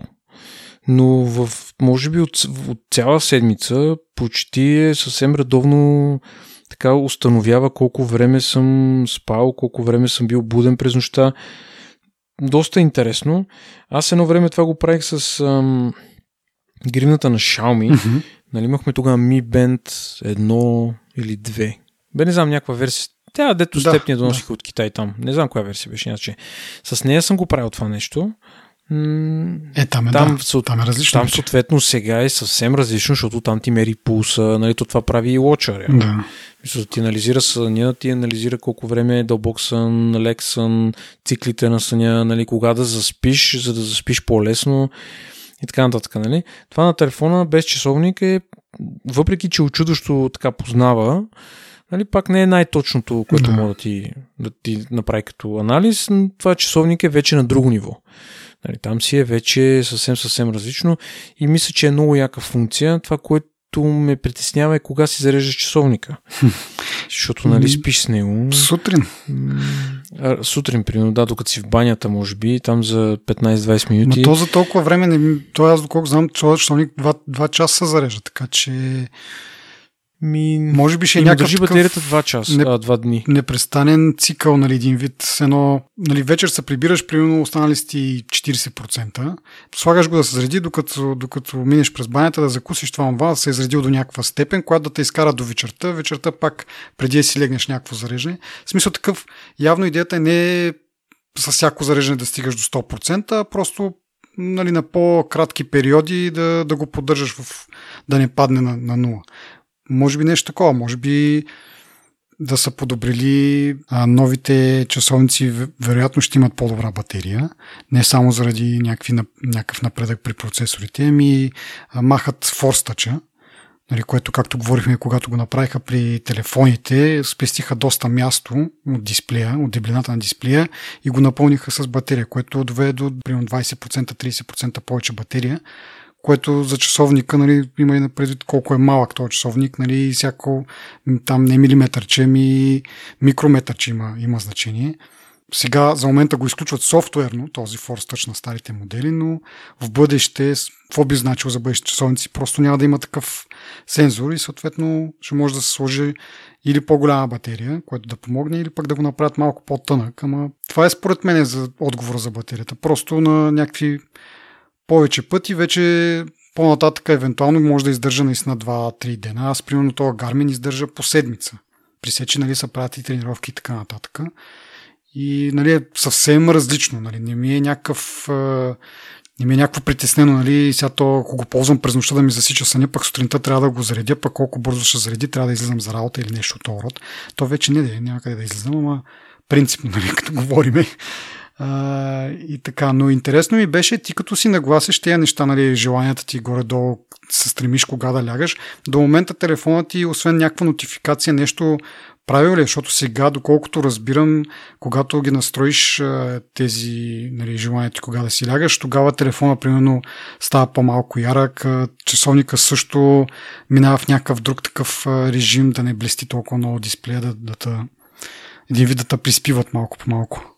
Не. Всъщност това какво става е, а, понеже съм му казал, че искам да се събуждам в 7.30 сутринта, казал съм му, че искам да имам 8 часа сън и той в 11.30 ми излезе един notification и каза Айде, It's bedtime. време си Айде, лягай си. Ако, искаш да си, да си лягаш, дали не да станеш в еди колко си часа. Да. Аз това, което установих, че заради ежедневието ми и нещата, които правя, нали, всъщност па, малко по-малко, между 7 часа и 7 часа и половина, нали, не спа 8 часа. Мгм. И понеже ми стана вече график, навик и така нататък, нали, вече дори се буда преди алармата, и то букв... днеска се събудих 3 минути преди алармата. А, нали, реално, явно то, организма се нагажда на, на съответния график. Няма нужда какво да те буди нали, толкова в една такава ситуация. Да. Часовник е полезен с това, че освен, че ти прави анализа и че нали, мога да те буди без да буди до тебе човека. Така че, нали, което също е голямо удобство. Не, моята аларма е някаква много мека, много тъ, такава, разреши, не е някаква... Да, не е та стрес, не Да такъв ти- да станеш Да, да, не ти крещи в главата, но примерно аз понякога един път, примерно на няколко месеца, спа толкова дълбоко, че просто абсолютно не си спомням аларма. А иначе спа много леко по принцип. Но има такива дни, в които просто съм чук. Да. Все едно съм умрял и да. Но не ми затъмнява екрана на телефона, не ми нищо различно не се случва. Аз съм си пуснал Night Shift, по принцип е пуснат и другото, какво беше, чакай сега да го видя. Uh, Night, uh, True Tone винаги е on и Night Shift uh, се пуска след 8 часа. В смисъл сам си се пуска. Не, няма, но не е свързано с спането това. Просто вечер е малко Като залезе така. слънцето вече и така. Да, като залезе слънцето и така. Нали, това е което е. Така че м- интересно ми е да видя сега как са го направили. Може би в а, а, iOS 14 без часовник ще има някаква промяна просто в а, самото приложение и начина по който работи. Това ми е интересно. Да, и аз това си мисля, че понеже нали, не е само в WatchOS промяната и на самия Мгм. телефон, така че дори да нямаш а, часовник, според мен. Когато си нагласил, нали, тя, кога искаш да станеш, колко искаш да спиш, предполагам, че нали, на телефона ще има ефект, дори да нямаш а, часовник. Пък вече, ако имаш часовник, той ти следи вече, може да видиш колко добре си спал и така. То, то това се усеща да е всъщност. Но да, общо взето е някакъв плюс и трябва да намериш вече време за, за зареждането. Макар, че, както казах, тия дни не ти трябва да, да излизаш за работа, така че просто вкъщи, докато си на компютър работиш там първите няколко часа, може да се зареди спокойно. Да, да, ама тогава пък спира да ти мери активитито, защото ти тези новите уиджети на iOS-а имаш уиджет за активитито, което го взима от часовника в голяма степен. Е, да, е, да. Сега не знам, но идеята е, че примерно ако ти днеска два часа от нетия на ръката ти, статистиката ти няма да е вярна. Еми то така иначе се някога не ти е вярно, защото ти като, а, всъщност ако го зареждаш през нощта, да, тогава така иначе спиш. Да, ти лягаш вечер, слагаш го на зареждачката и сутринта... Не, да, сега зависи сега... колко сериозно искаш да ги следиш тези неща. Нали? Е, да, да, ма мисълта ми беше, че има хора, които наистина ги следят. Мисъл, наистина, наистина. Аз, ако имам часовник, също би ги следил, защото ми е интересно съм, аз, нали, ти знаеш, че аз не съм кой знае колко спортен тип, но примерно ми е интересно активността ми каква е през нея, колко крачки, това редовно си го проверявам, колко крачки съм направил, примерно, стикът имаш часовника на ръката, то ти отчита и други дейности, да, примерно, да. ако си ходил някъде. Бе, доста е умен часовника като цяло. А, даже сега има нова функция да ти ам, разбира, че си миеш ръцете и почва да, да ти отброява 20 секунди, примерно, като чуе вода и, и сапунда там да mm-hmm, шляпа. Mm-hmm и почва да бори 20 секунди, нали? Смисъл, това си е някаква не е лоша функция. Да, това беше функцията, която, нали, подобно на карки, ми се щеше да, да, да го вкарат в по, по-старите версии, т.е. да не чакат, защото повечето хора, които имат Apple Watch, тази функция ще дойде при тях едва септември, нали? не се знае кога точно септември, но така или иначе това е доста дълъг период от време и ако Можеха да го направят с iOS 6, uh, WatchOS 6, да го има това като функция. Нали, би, би имало много повече смисъл. Нали, хората още от сега да могат да почнат да го ползват това като някакъв вид нотификация, нали, че по-дълго време трябва да си метрят и така нататък. Ами, да, ама прав си де. Не виждам причина защо да не го направят. Не знам какъв е сензора, който... Според мен микрофона го прави това нещо. Ми, нещо така иначе което... те нямат нов хардвер. В смисъл това ще работи на стария хардвер. Так, да. Така че... Да, да. Ми не знам. Еми да преминаваме на privacy което е нали, всеобщо за, за iOS, iPadOS. Аз не знам за, за WatchOS колко има, колко има смисъл, но като цяло нали, това е един от последните сегменти за, за iOS. Тук доста неща показаха. А, нещо, което пак му, нали, малко така ми е нали, негативно, което може би ще споделя, е това. пак показаха едни цифри за Sign in with Apple нали, 200 милиона. Нали, като започнем от това, че нали, се похвалиха Sign Apple колко е сигурно, преди няколко седмици говорихме за един доста сериозен бък, но нали, вече го говорихме, да не го повтаряме, но все пак да го напомня. Но 200 милиона акаунта са били създадени. Пак да се върна на това, че се похвалиха преди време, че имат 1 милиард активни потребители, може би и повече вече. Тия 200 милиона, общо всеки пети човек си е създал един акаунт, което не е кой знае какво, поне според мен не е някаква цифра, за която е нещо нали, за хвалба. То това е до навик, според мен. Трябва да имаш навика, защото, примерно, аз играя една игра на Call of Duty Mobile, който като играеш като гест, то ти гради кариера. Обаче, после като се логнеш с нещо друго и то ти изчезва кариерата. Трябва да почне от начало. Mm-hmm. Примерно, има такива и други приложения, които нали, вече като си се логнал един път и ако трябва да смениш логина, нали, то ли ти прави нова сесия или ново такова. Просто това трябва да знаеш какво е това на първо място. Според мен не много хора знаят какво е това на първо място. Да, прав си, че може би наистина това повече въжи за... Не, то, че си въжи за новите акаунти си въжи. Те и затова може би сега казаха, че толкова успешно било и толкова хората го харесали, че ще работят с а, разработчиците да, да направят вариант да, да се конвертират сегашните акаунти в такива с Sign in Apple. Нещо, което аз нали, говорихме преди време, че по един малко по-груп метод успях да направя за няколко услуги, но сега това ще си бъде поддържано natively. Дано скоро да го направят. Пак подобно на AppClips, разработчици нямат много а, мотивация това да се случва. но може би Apple ще успее по някакъв начин да ги приложи, така да се каже. Пак казвам, цифрата не е кой знае какво, но ако го направят това с конвертирането, може би повече хора биха се замислили да, да почне да го ползват. Иначе, другото е Proximate Location, т.е. вече когато някое приложение ти иска достъп до локацията, може да му кажеш, ами всъщност да не дава абсолютно точна локация нали, в радиус 1-2 метра, а, някакъв по-широк радиус, мисля, че не знам, не го казаха точно колко е, но на карта изглеждаше така, може би 200, 300, 500 метра, нали, нещо от род, което реално погледнато аз мога да си представя само приложенията за навигация, които имат нужда от точна локация.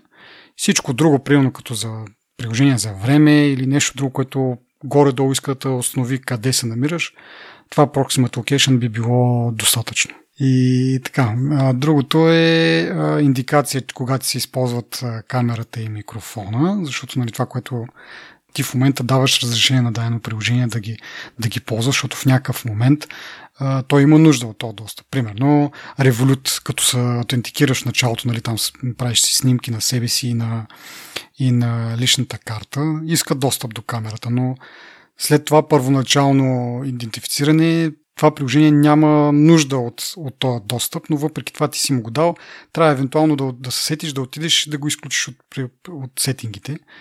А, и сега по този начин, нали, някакви такива приложения, които имат малко така нечисти помисли, по този начин, както и с локацията има индикация. Сега ще има индикация, когато ти ползва микрофон, камера, което си е много голям плюс. Заедно с това, че и когато нещо ти ползва клипборда, това не сме го говорили, но при няколко месеца явно е имало такъв а, много интересна новина с някакви приложения, които ти, ти четат клипборда от време на време. TikTok, примерно през 3 секунди ти чете какво имаш в клипборда. И ако се случи в това време ти да си копирал а, някаква парола от някъде нещо, някакъв акаунт, Та тези неща са много така полезни. За... Те винаги са били в, са вървяли в тази правилната посока. Въпросът е, че не са, нали, че сега натискат още повече, което... Да, по- повече говорене, повече такива някакви политически, може би, позиции са взимали, но сега вече има и някакви реални неща в самата операционна система, които ти помагат действително ти да избегнеш това постоянно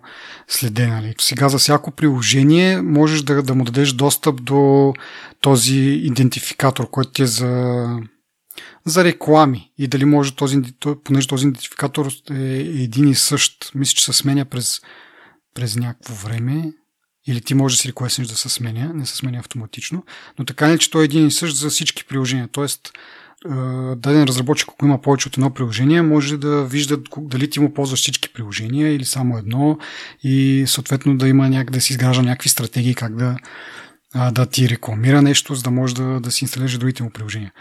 Та, а, освен, че ти можеш да го изключиш генерално този а, идентификатор, сега можеш а, всяко приложение, което иска достъп този идентификатор, ще ти излиза такъв един диалогов прозорец, който да разрешиш, както примерно разрешаваш нали, за камерата да ползва или пък за локацията да ползва, което е много така според мен стряскащо в добрия смисъл на думата. Хората ще разберат колко много приложения имат за цел да следят някакви такива неща, които нали, реално погледнато ти като потребител нямаш полза от това нещо. И ще бъде много добро такъв един вид шеймване някакво на, на разни приложения. Докато много малко хора биха отишли в настройки, в еди къде си си и така нататък и така нататък, и да стигнеш до това да си изключиш ад тракера, да не те тракват. И са много, много по-на повърхността излиза това нещо и ще има много повече позваемост, колкото сега. За privacy нещо имаш някакви други ноутове? Ми не. Ма, ти общо обичайно покриваш всички мои ноутове, така че... и особено и правя ми малко така бойна тема. И имам една последна, което е също много интересно. А, това, че ще се дава достъп до, примерно, ако дадено приложение има нужда от някакви, от достъп до снимки, а вече ще имаш възможност не да даваш право на това приложение да чете цялата, цялата ти библиотека от снимки, а да му посочиш до кои снимки да има достъп. Пак ще дам примера с Revolut. Имаш там възможност да си настроиш профилна снимка.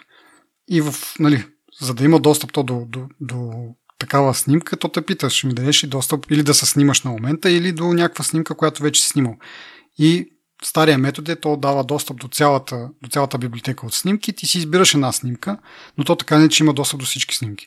Сега с новия метод посочваш му само достъп до тази определена снимка, т.е. да я ползва там за профил и оттам нататък ти нямаш, нямаш полза то да има, това приложение да има достъп до, до всичките ти снимки, както и с повечето приложения. Нали? Сега, не, не говорим примерно за някакви меседжинг и така нататък, които често примерно се налага да, да шерваш снимки, но дори тогава на момента можеш да избереш до коя снимка да дадеш достъп, а не до, до цялата ти библиотека. Добре. А, последният ми сегмент е кръстен Others, т.е. някакви събирателни такива неща, които в последствие нали, не са били точно в презентацията, но в последствие съм ги научили, или поне съм ги научил и съм сметнал, че са интересни. А ако ти имаш някакви такива, може да... Е, то има една много важна тема, която минали пъти бяхме засегнали, но сега излязоха малко интересни неща около За маковете ли? Не, това си е отделно. Да. Аз говоря за iOS. А, за iOS. А, за iOS. За iOS, iOS. Не, а, чакаме бетата. Mm-hmm. Мисля да я инсталирам. Единствено нещо, което ми притеснява, което да не работи, въпреки че няма така индикация, са ми банковите приложения, като цяло... Е, те предния път имаш някакъв проблем, защото с подмяната на това, на биометрията от просто отпечатък на, на, на това. На Face Еми, да, мисля, че този път до, а, а, тази бета, която разгледах, първата девелопърска бета, изглежда изключително стабилна което е очудващо за парабета. Даже то моят приятел, който инсталира, той всяка година инсталира бета и всяка година има страшни проблеми. Има страшни, страшни проблеми. Тая година няма проблеми, което е интересно. Нали? Защо? А, изглежда са се постарали доста добре. А, то сега ми друга страна, че те не са правили кой знае какво революционно нещо, така че нали, в един момент просто би трябвало да работи. Да. Така че ами... мисля, че... Да. да. Ми пак, както казах, той миналата година беше ушким така, нищо, кой знае какво революционно, но пак така че ще видим сега, ще видим. Силно се надявам да се взели полука. Той имаше новини тогава, че са, нали, са го учели това като пропуск и са въвели някакви промени в а, самия начин на разработка. Така че надяваме се сега, ако има някакви проблеми, те да бъдат отстранени доста по-бързо, отколкото предходните пъти, защото предния път пуснаха го официално септември месец и почти всяка седмица имаше нов релиз, защото продължаваше да има някакви бъгове, нали? Не, което не е нормално по принцип. Така. Да. Ми да даваме към това основното нали, на вечерта а, за macOS Big Sur. Нещо направите впечатление за Mac, macOS специално. Не говорим за Mac а, с а, силикон на Apple или по-скоро с силици, не с силикон. Apple силикон. Не, това е новия продукт на Apple. Та, та macOS, да. Аз съм си записал само, че в сегмента на Safari имаха така много готина шегичка с Chrome, че нали, Safari вече предпазва там от какво ли не, работи много по-бързо от Chrome и също време не ти хаби толкова много батерията. И, да. и, и това са ми нотовете. Нали, хората, като четоха след това мнения, нали, много говорят за променения дизайн, но тъй като аз не съм ползвал macOS и сега не мога да направя разлика с това, което показаха на сцената. Може би ти ще имаш малко повече детайли за това. Ами, какво да кажем? По принцип, дизайна е едно от противоречивите неща, които показаха. Едно нещо обягна на много хора, после беше подсказано там от различни ревюъри и хора, които са инсталирали бетата, че това е Big Sur е всъщност версия 11, което няма да е OS X вече. Ами, не, OS 11. Което е интересно и това е 20 на години, нали, това е някаква голяма промяна всъщност. No. Следващата стъпка. Uh, за интерфейса, за uh, графиката, за икони, за тия неща. Прочетох противоречиви неща, прочетох, че хората ги харесват и не ги харесват и така нататък. Това не е важно. Поне ти ме пита мене аз какво мисля. А, първо интерфейса много ми харесва на мене. Наистина, наистина ми харесва. Дори тези икони на Messages и така нататък, където се изглеждат като а, iOS 7, примерно, и така нататък. Нали, малко съгласен съм, че може би са могли една идея така да ги направят малко по плоски. Дизайна е малко по-плосък и иконите може би трябва да са малко по-плоски. А, менютата всичко е обло, завъртяно е. Даже MKHB имаше интервю с Фред, Фред Грег Фредериги, дето го, точно това го попита, нали, защо и той нали, казва ми всичко в природата е общо взето нямаш прави линии, правите линии са признак на машинна работа, нали. Uh, примерно прав срез и нали, пилене и така нататък, всичко е право. Докато той каза, нали, в природата, ако си погледнеш лицето или каквото там, нали, няма, почти няма прави линии, всичко е върви на някъде, нали, е криво, не криво, ами обло, нали, няма ъгли и така. Нали, в този случай, може би те така са подходили в та, от тази гледна точка. А, харесват ми а, елементите, които са взети от iOS. Много ми харесват. Това са notification менюто, което е нали, отдясно, карти и така нататък. Картинки имах предвид, копчета, всичко, което е, нали, защото в момента като цъкаш по менюто, ти излиза едно цяло, като на Windows. Като цъкнеш долу на тия трите чертички, нали, ти излиза едно цяло меню, така, mm-hmm. което отгоре до долу е. Нали. По същия начин е и на... Аз съм с Мухаведе, а, нали, това е важно да се уточни. Uh, и менюто е така излиза отстрани uh, цялото. Вътре са уиджити и така нататък. Нали? Всички те неща, които вече са ти малко плаващи, може би, в Big Sur. Мен това много ми харесва.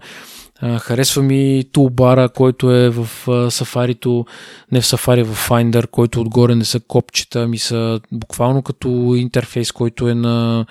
от iPad. Малко така ми изглежда. Нали. А, абе, харесва ми външния вид. Това, което видях като перформанс, а, че е доста нали, така, то е респонсив на английски думата, не знам на български как. Като кликнеш някъде, веднага се случват нещата и колкото и да кликаш, се случват нещата. Нали, то, ако трябва да съм честен, iOS, не iOS, ами OS X по принцип е такъв. Нали? Mm-hmm. Мисъл, много редки случаи мога да го задръстиш и да мисли, нали, не знаеш Windows как е, като кликнеш някъде и почва да се върти там нещо да се случва. Много редки случаи съм го докарвал моя хакинтош, който е дори, да, да замръзне или да се чуди какво става, или да, да дам да мисли повече, отколкото нали, може да, да поеме се едно. И ми направи впечатление, че Bixer е още по-бърз и още по-интересно изглежда дори на Apple силикон, който също имаше, нали, те всъщност, докато показаха Sur, те не го казаха, но после казаха, нали, всички, цялото демо, което видяхте, нали, то е на Apple силикон, което е много важно. Нали, операционната система, то това е ще има силата, да ние ще го говорим малко по-късно, но няма как да не го споменем сега, защото те двете неща са оплетени. Да, да, да. Така че да, като цяло ми е интересно. А, искам да го видя ще изчакам да излезе есента официално, ще се опитам да си го инсталирам, да видя за какво стана въпрос. На виртуалка четох, че много трудно се инсталира. А, и така, не знам какво да кажа още. Чисто, чисто функционално е доста, доста, доста... Ами аз това, което четох за това, което не харесват хората, нали, че много, много хора не го харесват, е това преди време имаше такова опасение, че iOS и macOS ще се слият и имаше, нали, много често беше реферирано към този слайд, където а, Крек Федерики задава въпроса, ще ги мържнем ли и си отговаря с не. И сега обаче се вижда нещо, нещо обратното един вид. Макар, че според мен проблема или по-скоро хората не би трябвало да се приснят за това, че двете операционни системи почват да си приличат нали, на външен вид, защото нали, в крайна сметка операционната система не може да стои и да изглежда по един и същи начин толкова много време. Нали? Тя омръзва в даден момент. Най-малкото хората искат някакво разнообразие, искат нещо шарено, искат нещо по, дето викаш ти, заоблено, и синичко такова, прозрачничко и такива някакви неща. Нали? Те винаги са някакви трендови, винаги се минава през през, през тях. Както казах в началото, iPad получава, не можеш да кажеш, нали, че само Mac страда, macOS, а виждаме, че iPad също получава някои функции от Mac и обратното. Но според мен, пак да кажа, не изгледа е толкова важен и не трябва да се зафащаме за, за изгледа, това, че почва да си приличат един на друг, а по-скоро отдолу как се случват нещата, защото за момента поне macOS си продължава да бъде много по-мощна система, много по-комплексна, много повече неща можеш да разръчкаш из нея, най-малкото имаш възможност да инсталираш външни приложения, нали? докато на iOS знаем само от App Store. Така че тя е много по-комплексна, много по-версатилна система и ако това не се промени, не виждам проблем да изглеждат по един и същи начин, дори отдолу ядрото да е едно и също, така сега. То ще стане сега с новите процесори. Ще бъде съвсем, съвсем, нали, може би да, сега не разбирам чак до толкова как ще се разработят самите операционни системи, но много неща ще са идентични, но докато мака си задържи това свойство да можеш да му правиш какви ли не неща и собствени скриптове и, и, и да задълбаваш надълбоко в системата, това би трябвало да е окей. Okay. Това, че външно изглежда по определен начин, пак казвам, това си е някаква стандартна еволюция на нещата, нали, от гледна точка на потребителя, нали, който не е много претенциозен, това е едно улеснение, защото нали, докато е на iPad си или пък докато е на, на лаптопа, нещата му изглеждат по подобен начин и по-лесно би се, би се ориентирал. Сега, ако си някакъв power user, тези неща все още са там. Пак, нали, искам да направя това уточнение. За момента те не дават индикации, че ще опростяват. Нали, това е големия страх, че macOS ще бъде опростена и ще стане а, едно такова, нали, някаква потребителска система, която не може да пипнеш нищо и само каквото Apple ти позволи, това ще можеш да правиш. А, за сега не е така. Надявам се за бъдеще да не е така. Нали? Много хора си отдъхват, казват, е, щом не го направиха сега. И ми да, ама те няма как да го направят сега. В смисъл такъв, ако дори да има този план за заключване на системата, нали, малко а, не е удачният момент да го кажат сега. Нали, ето тази нова система, ма да знаете, тя ще бъде заключена. Еми, кой ще, кой ще тогава ще мигрира на тази система? И, и те нали, сега имат за цел да убедят разработчиците да почнат да си а, разработват а, приложенията за, за новия процесор, за новите инструкции. Нали, те ако знаят, че това ще доведе един ден до някакъв вид локдаун, а, естествено, че няма да бъдат мотивирани да нали, сами да си слагат главата в, в турбата. Така че за момента са окей нещата, пак искам да направя това уточнение. Не знам дали до винаги ще бъдат така, но поне за момента няма смисъл от някакви такива по-сериозни притеснения. И така, ми да преминем вече към нали, слона в, в стаята. Apple силици а, направиха нали, големи усилия да не кажат ARM, защото нали, на практика дори тези чипове, които са в, в iPhone и в таблетите, те, те на практика не са, не са ARM чипове, те са използват, т.е. Apple лицензира инструкциите, на ARM архитектурата, но самите чипове са изцяло проектирани от Apple. И затова те не могат да бъдат наречени в чистия смисъл на думата ARM, защото ARM като компания, освен че нали, разработва инструкциите, разработва и самата архитектура на чиповете, но Apple не взима това на готово, а си, си ги нали, проектира сама, само инструкциите лицензират. Така че за това бяха много внимателни да не кажат сега Mac ARM или ARM Mac, защото нали, вътре процесорите отново ще бъдат някакъв много такъв а, специален къстъм проект на, на Apple и само ще се ползват нали, съответните инструкции. Те сказаха, че ще разработят фамилия от а, такива чипове. Според това, нали, за какво се ползват маковете. Сега това на мене ми, ми изниква като въпрос дали ще бъде тип, както сега имаш примерно MacBook Air с няколко варианта на процесор и това да бъдат фамилиите, нали? примерно по-лек модел, стандартен модел и по-бърз модел. Или а, MacBook Air ще има само един вид а, чип, MacBook Pro ще има друг вид чип, MacBook, а, след това е Mac пак трети вид чип, т.е. дали ще има в самата серия, да кажем, хардвер, дали ще има различни, възможности за различни чипове, по-бързи, по-бавни, а, или те ще бъдат така на базата на самата линия. Ще почакаме малко и ще видим. Те казаха а, до края на годината ще изкарат първия хардвер и за две години би трябвало да приключат, което нали, с транзишен, което означава, че до две години всеки, всяка една линия ще бъде обновена да ползва ARM. Тоест, да, Apple силици. Въпрос е дали след това ще продължат да подават интелски а, компютри. Не, приключва след това. Две години Intel е чал. То това е идеята да, това да си разработва собствени процесори, за да не са зависими от графика на Intel. Mm-hmm. Всъщност, нали, да не се съобразяват с тях изобщо. и за да могат да си правят оптимизация и нали, да, да им се случват нещата по-бързо, отколкото сега им се случват. Да, всъщност прав си.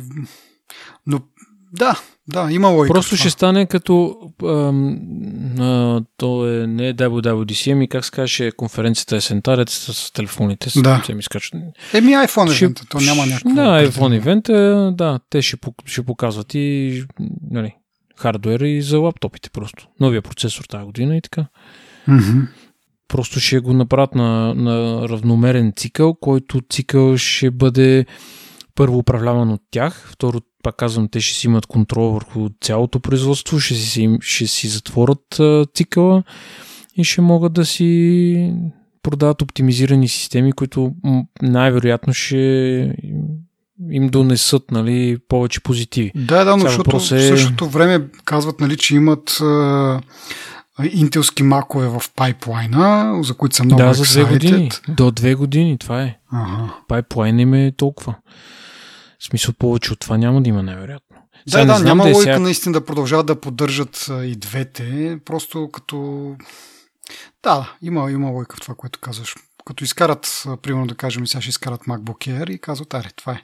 Повече интелски MacBook Air няма да видите от нас. Както беше с uh, Power uh, PC.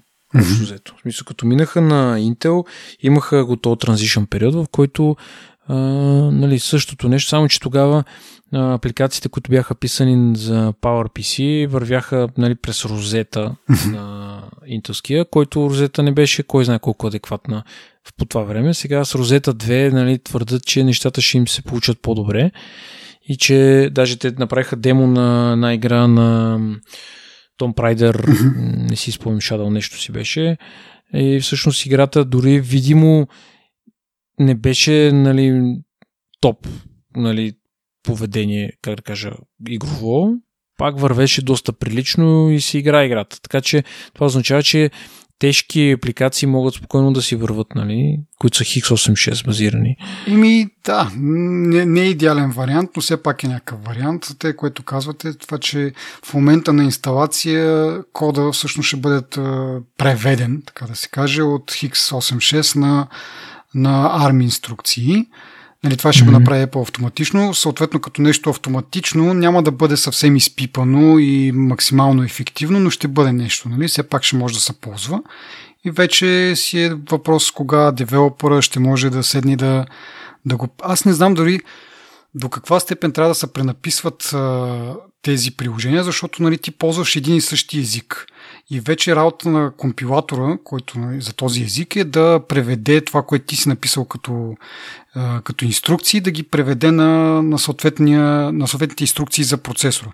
Тоест ти веднъж, като си написал този код, в Xcode, нали, която е платформата за разработка на, на Mac приложения. След това просто му казваш, компилирай го за, за ARM, айде, най-лесно така да го кажем, за ARM процесори. И сега, освен ако не ползваш някакви специфични функции, които в процесора ги има, примерно, а, да я знам, някакъв вид специален декодинг, който процесора поддържа и ти се възползваш от това, а, нали, там ще е проблематично, но ако е някаква по-стандартна така, такова приложение, което не ползва някакви специални функции на процесора, не би трябвало да е нищо повече от просто да компилираш още веднъж този код, който вече си написал, просто с, с инструкциите за новия процесор. Не, пак казвам, не съм а, програмист, не разбирам до там нещата, но на така, за моите така лаишки очи, така изглежда, че няма да е кой знае колко трудно, но да видим, е пак. Значи те казаха, че, че ще има безпре, безпрепятствено, а, как да кажа, транслиране на апликациите. Така че не би... Може би, според мен са го помислили доста добре. И за тези две години това, което го има сега, то ще, ще се развие за напред и ще стане дори още по-лесно за всички разработчици да си направят. Те затова даваха пример с Microsoft, защото ти казва, нали, че си направили реформа, но те всъщност Office пакет е доста сложна сложна програма, която направена да работи на ARM си е доста, доста яко. Mm-hmm. Въпреки, че има напреди, че има Office пакет за iOS, така че е iPadOS. Така че те вече са направили една крачка в тази посока, нали? Така че може би не им е много сложно. Също въжи и за Adobe. Нали, Creative Cloud това е нещо, което се използва. Това е най-голямото притеснение, според мен, е как ще работи професионално, нали? А, професионалните софтуери как ще върват на Да. но има една друга, още една подробност, която, примерно, нали, като сравниш хардуера на един iPhone, да речем, най-високия клас iPhone с най-високия клас, примерно, който да е андроидски телефон, традиционно iPhone-ите имат и по-малко RAM памет, нали, в смисъл оптимизирани са по, по различен начин и, и нали, за да докарат същия перформанс. Така че това би означавало, че може би може да се направи също нещо и за десктопа, предвид същата а, архитектура. И второ, това би свалило цената, най-вероятно. Мгм. Нали, всички се надяваме, че ARM ще струва по-малко пари от Intel, защото, нали, защото си е въ- вътре, вътре за компанията. Нали. Сега друг е въпросът дали Apple ще бъдат а, така добри хорица да намалят цените или няма да го направят. Нали, тук вече Еми, въпрос не на знам, не знам дали ще... Аз това предния път, нали, аз това го говорих и това, това се надявах, че е доста голяма разликата, но а, м, замислики се малко повече по този въпрос, не знам дали ще имат основание да ги свалят чак толкова много. В смисъл такъв, че да, ти си прав в момента чиповете, нали, които ги имаме в iPhone, те са с 3 гигабайта RAM. Но не знам дали macOS, защото нали, като говорих преди малко, че тя е доста по-комплексна и така нататък, дали ще бъдат достатъчни. Аре, 3 гигабайта със сигурност няма да бъдат, но не знам дали ако до сега си е вървяла удобно на 16 гигабайта, сега ще може да върви удобно на 8 гигабайта или на 12 гигабайта. Според мен няма да могат да се направят чак такива оптимизации, като имаш на предвид още, че те споменаха, че ще ползват такава унифицирана архитектура за, за, за паметта. Което значи, че видеото, видеопроцесорите ще ползват същата памет, която ползва и стандартния процесор. Тоест, тя ще бъде споделена. Няма да имаш поне за момента не даваха индикация, че ще можеш да сложиш външна видеокарта с а, нейна, нейна собствена памет. Което, нали, пак да кажа, ако искаш да правиш тия по-сериозни а, проекти, като ти спомена Adobe, или те също казаха това Final Cut Pro и, и някакви други софтуери, които са за видеообработка, а, не знам дали ще ти бъде достатъчно това. Нали, тоест по-малкото RAM. Те оптимизации, окей, примерно за, за MacBook Air, може би да се постигнат някакви оптимизации, защото той не му трябва много, но за по-мощните конфигурации, там пък ще ти трябва наистина още повече RAM, защото, както казах, видеото, поне за сега изглежда, че ако нали, се ползват тези система на чип, където имаш и процесор, имаш GPU и RAM, всичкото в едно, а, нали, и, то, и тази RAM ще бъде споделена. Те не напразно даже мисля, че показаха по едно време колко а, три а, едновременни 4K стрима, докато, докато Mac Pro показваха някакви 8К стримове. Не знам, мисля, че 2 8К стрима или нещо от род. Така че, може би за това то, то транзишън ще отнеме две години. Само да направя препратка, когато са преминали от PowerPC към Intel, също са казали, че ще отнеме две години транзишън, но са го направили само за 6 месеца. В смисъл, от, първи, от появат на първия а, Mac с Intel до, до последния са минали само 6 месеца. Сега, не знам дали и то път планират просто да, нали, те казват две години, пък хаха, изненада успяхме само за 6 месеца, нали. По принцип обичат да, да, да обещават малко, но да доставят повече. А, и не знам дали това е този случай или наистина ще им трябва две години, за да измислят какво да правят с по-мощните конфигурации, как да ги, в които нали, има нужда от допълнителен хардвер, нали, допълнително видеокарти. Дали ще... Според мен те са го измислили това вече. Щом са стигнали до момента, в който са каз... казват, нали, ми ние ще се отървем от Intel и отиваме на ARM, нали, въпреки че никой, както каза, никой не каза ARM, но щом са стигнали до момента да го рекламират това нещо, според мен вече са открили ключа към това как да го реализират и как да го направят качествено. Въпросът на транзишъна не е толкова да кажат, ами ние сме готови вече с арма. Въпросът за транзишъна е за всички хора, които ползват в момента интелски макове. Защото те, да речем, за тия две години трябва да се решат всички проблеми с софтуера основно. Защото иначе те, Apple, ако не са готови с процесора, това е прекалено голяма стъпка, за да го рискуват а, този бизнес, който с такъв кеф пуснаха Mac Porto, нали? големи реклами, голямо чудо. А, цени работи толкова продължително време дискусии, нали? Та идеята ми е, че според мен вече са го направили това. Стигнали са до зрял етап на процесора, в който могат да го дали ще направят клъстър от няколко процесора или ще бъде един специален процесор, както каза ти, с различно име за различните платформи или нещо друго, не знам. Ама според мен вече са стигнали до този етап, в който могат да го заявят спокойно, да кажат ние сме окей, okay, нали? нямаме а, проблеми с хардвера, имаме проблеми с софтуера. Защото за тези две години, според мен, те трябва да убедат разработчици и хора да мигрират на, на тези компютри. Защото, примерно, Mac Pro, което си купиш едно така надъхано Mac Pro за повече пари, за сегашната архитектура x86, спокойно може да си го ползваш примерно няколко години, надявам се, мисля, с някакви, някакви апгрейди които са възможни до някаква степен в самата конфигурация. Да, предполагам, че се го измисли, но да се върна на това, че а, нали, може би процесорите няма да бъдат толкова ефтини, колкото са тези в а, телефоните, защото, както казах, ще изискват да има в тях повече RAM, по- по-мощни GPU-та и това да, съответно да, да вдигне цената. Сега дали ще вдигне толкова колкото на интелските, да не забравяме, че Intel си слага някаква печалба там. Ма то не е само това, те са лицензии, печалби, смисъл, интеграцията, работа около всичко, нали, смисъл това са нормалните процеси, които протичат. Но сега това, което нали, за промашините, може би цената няма да падне толкова, че да има голямо значение, защото нали, ти ако си човек, който би дал 20 000 долара за, за един компютър, сега ако ти кажат 18 000 или 15 000 е сета за тебе. Но ти ако си обикновен потребител, който дава 2000 лева за MacBook или 2500 лева за MacBook, сега ако може да дадеш 1800 лева за MacBook, ти не разбираш, че един телефон е примерно на тази цена. Сега си измислям цифри нали, главата, но когато, ако падне около 2000 лева, би бил по-достъпен за хората, нали, които, пак казвам, същите пари дават за телефони.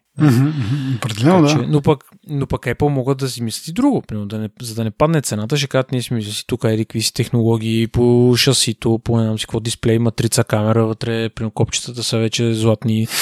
Нали, винаги, винаги могат да си измислят да. 100 неща, да кажат, ние няма да свалим цената поради еди какво си. Но винаги ще стои въпроса, струва ли си да се купи. С Apple винаги е този въпрос е на дневен ред. Всеки един момент. Според мен точно това има идеята да преминават на, на, на тази архитектура, точно за да се диференцират още повече от не само нали, с софтуера, ами с хардуерните възможности, защото наистина в момента има струва ли си да си купувам, купувам Mac, като мога да си купя един Windows и той ще ми върши същата работа.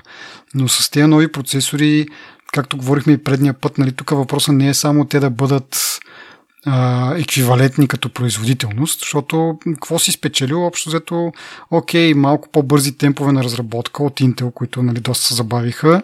А, нали, съответно, процесорите им са на по-стари а, такива технологии. Но като цяло тук по-важно ще е допълнителните функции, като, нали, както говорихме, те са вкарали вече част от тях в T2 чипа, там имаш криптирането, имаш аутентикацията нали, с с пръстов отпечатък и така нататък. Те говориха нали, в самата презентация, че тези чипове могат да, да организират сигурността на системата, видеоенкодване, контрол на камерите, тъчбара също нали, се, се контролира от сегашните T2, T1 и T2 чипове, диск, контролери за дискове и така нататък. Така че от тук нататък имайки предвид, че това ще бъде основния процесор, а не нещо, което те трябва допълнително да, да залепят там и да по някакъв начин да направят да работи с а, интелския Mac, нали, което означава, че те реално рънват две операционни системи. Нали, тези те две чипове вървят с някаква урязана версия на iOS. Нали, то това е невидимо за потребителя, но в същото време предполагаме доста комплексно да се организира двете неща да вървят паралелно и да си комуникират по някакъв начин. А сега това ще бъде директно в, в един и същи чип. Ще има някакви такива неща, които може би ти няма да си кажеш, струва ли си, а просто няма друго нещо, което ти го предоставя тази, тази функция. Но само бъдещето ще покаже какво Apple са замислили като допълнителни функции. И това може би ще вече на тази база те може би ще кажат, ами тук нали, не е сравнението директно с Windows, нали, само по производителност и хората да си кажат, ами да, нали, ще дам малко повече пари заради ОС, нали, защото ОС също е много важен. Но тук ще има някакви изцяло уникални Поне така си мисля, да може и в някакъв момент Intel да ги, да ги копират тези неща и да се разработят, но като цяло идеята е, може би, че ще имат уникални функции, които си съответно ти ще си платиш за тях. Apple ще си преврат марджина за, за тях. То няма безплатен обяд. Да, да, да. Но идеята ми е, нали, че няма да го правиш това сравнение толкова директно и да си кажеш, а, бе, един Windows ще свърши работа. И тогава, когато имаш нещо уникално с този Mac, с ARM Mac, Apple ще имат основания да чарджат и повече. Не, те винаги могат да си измислят оправдания защо да не са ефтини цените и така нататък. И, нали, и винаги мога да ти звучи мега логично и да бе, верно, виж какво е, ако работи имат. Аз съм съгласен, ама съм, от много неща зависи, но пък а, примерно има други въпроси, които са интересни. Примерно, какво ще стане с а, като цяло компютърната индустрия? Нали, цялата индустрия в момента е, нали, се върти около едни процесори, сега могат да започнат да се въртат около други процесори. Сега не знаем какъв ще бъде успеха на Apple, но примерно съвсем хипотетично, ако те наистина успеят, примерно да докарат на производителността на промашините, да ги докарат на с ARM. И тогава какво се случва с другите процесори? Какво се случва с бизнеса на Intel? Какво се случва с бизнеса на AMD? Това са неща, които те първо са доста интересни. Ще бъде много любопитно да се разбере. Примерно, ще има ли Windows за ARM? Mm-hmm. Ще започне Microsoft да се фокусира, примерно, по-лесен ли е за оптимизация, по-лесно ли се работи, в смисъл, дето ти викаш, езика е същия, просто трябва да се направи да работи, нали, до каква степен, как става, какво не става, в смисъл, това са неща, които това са доста интересни въпроси, нали, които трябва някой да, трябва да мине малко време, за да се отговорят на тях. И аз това иска да кажа при малко, че всъщност а, това е доста... А, помниш ли колко пъти съм казвал ми Apple вече не, не правят вълнуващи неща, mm-hmm. нали, ням, вече го няма това, нямам търпение за новия iPhone и така нататък. Аз в момента нямам тръпка за новия iPhone, ами имам тръпка е за това. И чакам да видя просто първия хардвер, който ще излезе. Първо, какъв ще бъде каква производителност ще докарат, защото ние вече виждаме на, примерно на, на iPad-ите, на, на Pro версиите, примерно там нещата не върват зле. И да не говорим, че цялото демо на, на, на OS 11 вече, на Big Sur, беше на такъв процесор, който е от, от iPad Pro. Не, не, в смисъл това е... Дали е от доста... iPad Pro? Извинявай, че те прекъсвам, обаче а, защото този кит, който ще раздават на, на разработчиците, за 500 долара, нали, след някаква там а, одобрение. Той ще бъде Mac Mini с а, A12Z процесора, който е нали, в iPad Pro, както ти каза, а, но с 16 гигабайта RAM. И само да напомня, че A12 по принцип е процесора от, от преди 2 години, 2018 излезна, а Z е, означава, че има просто едно допълнително GPU ядро. Така че е впечатляващо, нали, че такъв процесор на две години ще бъде способен да, да, да рънва. Сега не знаем колко добре ще поддържа и колко ще е производителен, но предполагам, че Apple няма да, да искат първите Ама разработчици да кажат... Мога ли да те прекъсна? Да. Извинявай, че те прекъсвам. Тук е много важно да... Точно в този момент, значи те в момента имат такъв процесор. Просто те сента ще пуснат, ще кажат, ето го нашия официален процесор, е тая машината с този процесор, е такива са и характеристиките, така, така, така. Различни смисъл, ако сега го репрезентират с този процесор, да викаш на две години е впечатляващо, че върти, според мен те имат за есента друг процесор, който ще пуснат, който е доста по-смислен този Да, процесор. и, аз това ще кажа, че може би тези демота, които вървяха, са на този на, тази, на този хардвер, защото mm-hmm. а, Mac Mini, което ще раздават на девелоперите с iPad Pro процесора, няма Thunderbolt и има някакво, нали, има HDMI. А, демотата вървяха на тези, как се казах, XDR дисплеите, които uh-huh. или са ги нарънвали на някаква много ниска резолюция, или хардуера, който ги рънва, има, има някаква възможност да, да изкара тази резолюция, която XDR по принцип нали, дава. Разбираш, това, това искам да кажа, че може би, това, това е интересно да се разбере, нали, какво случва с Thunderbolt. Той е интелска разработка, която те лицензират. Не знам дали може да се преправи за, за ARM. Ако не може, тези нови, трябва да се измисли някакъв нов вариант, нов, не знам, протокол или какво, по който да, да можеш да връзваш към новия хардвер такъв тип монитори, които са нали, 4K, не знам дали може. През, през HDMI би, би трябвало да можеш да изкараш 4K. Но а, оттам нагоре вече ти трябва друг тип конектор. Това са, нали, това заедно с това с а, видеокарти, дали ще бъдат външни, дали ще бъдат вътрешни, ти казваш, е повече сигурно са го измисли, но за нас е интересно, нали, за мен е интересно а, как точно ще се случва, дали ще поддържат външни видеокарти, които да кажем Mac Pro, идеята му е той да бъде модулен. Нали? Как си представяш те да ти, да ти направят Mac Pro с а, такъв система на чип, което всичко е вградено. То му се губи цялата идея. Нали? Това може би да. подсказва, че а, по, нали, в момента не сме виждали такова нещо. Не знам дали по принцип е възможно, но ако Mac Pro продължи да бъде това нещо, което е, и аз предполагам, че ще бъде нали, такъв модулен компютър, значи те ще вкарат поддръжка на външни видеокарти, за да можеш ти да ги слапваш, когато си искаш, да е по-лесно да се апгрейдва. И ще бъде някакъв много такъв интересен интересна мешавица. Нали? Имаш ARM чипове, които са основните процесори, които вероятно ще имат някакви GPU-та в тях, но те няма да бъдат използвани. А вместо това ще ползваш външни, външни а, видеокарти с тяхната си RAM. Нали? Това пак въпроса за рамта се връщаме. Всичко е някакво... Нали, за момента това е ексайтинг, нали? това е вълнуващото, което чакаме да се случи следващата, следващата половин година, поне да видим това новото, как са го напаснали към старото. А може да има нужда от продължително време за, тая, за свикването им предвид. Може първоначално да е лош експириенс. Аз за това си мисля, много... че са тези две години за транзишен, които, нали, пак казвам, може да са ги дали просто така и след това да кажат, ами всъщност за 6 месеца успяхме.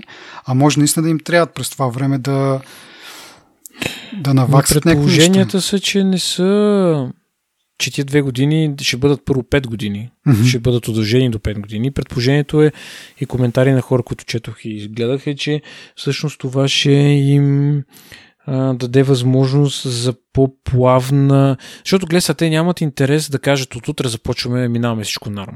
Аз разбирам, че те са го правили това многократно с различни а, неща, но това според мен не е такъв случай тук. Защото те според мен искат много, много искат да, да им сработи тази схема и просто няма никакъв смисъл да го бързат.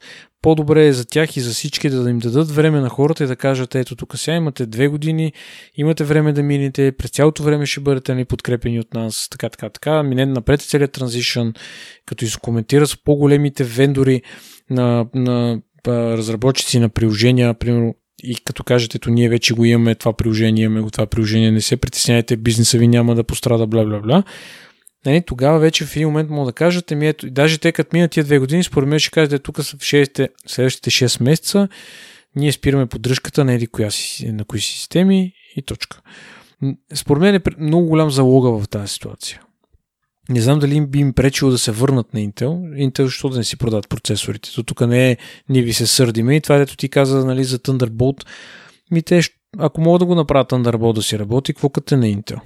Да, да, определено това ще, нали, ако може да се направи, според мен няма да, да кажат, ами не, вие тук назарязахте, ние няма да. Според мен ще, ще се радва да го лицензират, нали, все пак, пак ще са някакви пари, но въпросът е дали въобще може да се направи дали, дали ще трябва да се мисли някаква нова технология или нещо от този род.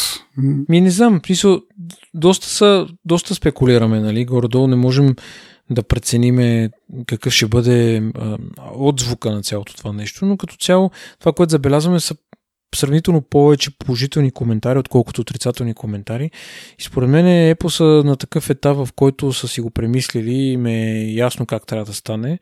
Единственото, което е трябва да убедят разработчици да си пренапишат програмите нали, за това. И ми да, те даже, нали, миналия път говорихме за, за разработчиците, даже сега iOS приложенията ще вървят директно на тези новите макове, което е още един плюс за разработчиците. Сега, някои неща може би няма да вървят толкова добре, където примерно са на, на, налага multi-touch input. Няма, да, нали, няма как да пресъздадеш мултитъч с мишка или дори да имаш тракпад на някои места просто нали, macOS той чака инпут за, за мишка. Може да правиш пинчето зум, примерно, или някакви такива жестове. Но къде бяха дали един пример с Fruit Ninja, където ти пускат, нали, фърлят ти пет пода и ти трябва да ги нарежеш наведнъж, нали, с пет пръста или с четири пръста. Айде. Mm-hmm. Еми, това няма как да го емулираш на. Няма как да го направиш на Mac. Дори приложението да ти върви, защото са една и съща архитектура, нали, и същи инструкции, и това приложение директно от iOS може да бъде а, пуснато на Mac, на новите макове. Нали, това няма как да го. Така че не всички приложения ще вървят, но беше като цяло голяма изненада, нали, много, много забавно, че общо взето изведнъж Mac App Store ще се напълни с приложение. Нали? И това даже това е настройка, която ти, когато си, компи, нали, когато си качваш приложението в App Store, трябва да изключиш. В смисъл по подразбиране тя е включена. По подразбиране, като си пуснеш някакъв апдейт за приложението, на практика приложението ти върви. Нали, това задава тук въпроса защо говориха и толкова много и за каталист. Нали, се хвалиха тук Messages на Mac е написано на каталист и Maps мисля, че също бяха написани на каталист. А, нали, идеята може би е тук, че тези приложения, да, ще вървят без кой знае какво, т.е. без нищо да бъде направено от разработчика, но все пак няма да изглеждат като Mac приложения. Нали, както казах, някои от тях очакват мулти, touch input и няма да работят въобще. А, други, които дори да, да работят с мишка, няма да е съвсем комфортно и ще им трябва някакво пренаписване. И тук влиза вече каталист. Нали? Да не говорим, че нали, те ще спрат да продават интелски макове в някакво време, но ще продължават да ги поддържат. Мисля, че дори предния път са, са пускали цяло обновление на OS, т.е. следващата версия на OS също е поддържала PowerPC. Така че и тук може би е една или две а, от новите версии, нали, от следващите версии на macOS ще поддържат интелски процесори. Така че ако нали, и това съответно е доста голяма база от компютри, които даден разработчик, ако иска да поддържа, нали, защото това е някакъв пазар, който той може да адресира, ще трябва да, да мине през каталист, за да си преработи приложението. Нали, вече от да. 5 години по-нататъка, да кажем, или айде повече от 5D, да кажем 7-8 години, вече интелските макове нали, ще бъдат пренебрежим пазар и няма да ти се налага да ползваш нали, каталист. Но най-малкото би го ползвал, нали, ако до тогава не си написал native приложението за macOS а, би го ползвал за да оправиш малките гличове, нали, които колкото и да работят, колкото и да са не същата архитектура, пак нали, някои неща, като са замислени за, за тъч, може би няма да работи така добре с мишка или с тракпад. Така че тук на мен беше такъв въпрос, нали, затова сега го отговарям, ако някой друг също се пита. Тук е място на каталиста. Първо да адресира, да, да, да помогне на девелоперите да си транслират приложенията за интелските макове и второ, за да ги транслират по принцип за macOS да изглеждат малко по-нейтив на, на macOS да, да, да вървят, а не просто в някакъв прозорец да имаш iOS приложението. И това всъщност за момента това е което знаеме, това е което е само след една седмица от WWDC. Предполагам, че с времето и разработчиците, като получат тези Mac mini с A12 процесор, може би оттам ще получим повече информация. Сега то, мен ми е, на първо четене ми е много интересно тази RAM, която е 16 гигабайта, вътре вградена ли е в този процесор и ако е така, защото той все още се нарича A12Z, а не някакво друго. А, и ако не е вградена, нали, пак също е интересно как са го направили това цялото нещо да, да работи. Така че за момента това не е един вид не точно първи поглед, защото сме имали време малко да ги да разберем някои неща, но те първа през цялото лято ще, ще продължат да излизат нови, нови неща, които съответно ще споделяме. Да, да то ще започнем като за начало ревю на iOS-а. О, да, бетата като я сложим. Да, аз съм очуден, че ти си толкова ентусиазиран да я слагаш тази бета, но... Ами пак казвам, може, силно се надявам да си научили урока от предния път и този път да бъде по-стабилна и така, но ми ентусиазиран съм заради уиджетите, защото ми е интересна идеята и какво друго много искам да, да ползвам. Май това е основно. А и новото Weather приложение, което вече са вкарали, нали, говорихме преди няколко месеца, че купиха Dark Sky. Вече новото приложение за Weather ще ползва данни от там и ми е интересно също да го ползвам. Което не е, нали, кой знае колко groundbreaking, нали, много интересно, може би за много хора, но, но поради това съм се навил, общо взето. Еми да, чакаме го да излезе мисля, че другата седмица, някъде четох две седмици след първата бета, би трябвало да излезе, имам пред девелоперската бета, да. трябва да излезе втората девелоперска бета, което традиционно е първа, девелопер, първа публик бета. Да. И Както по-рано споменах, WatchOS също си има публик бета за първи път тази година, 7 години по-късно или може би повече. Слейки, че е WatchOS 7. а, не изглежда толкова стара. Аз това се замислих, че 7 години ли го има WatchOS? Или е повече? Както и да е, чакаме скоро бетата и може би следващия епизод ще бъде за това, въпреки че доста други неща също се натрупаха през това време, може да направим няколко, някой извънреден епизод, така извън графика, защото и без това малко го понарушихме. Но това е за сега от нас. А, ако искате да ни подкрепите, ако това, което правим ви харесва, може да станете патреони, може да споделите, може да ни ревюирате и най-важното, може да ни пишете обратна връзка какво ви харесва какво не ви харесва. Чао, до следващия път. Чао.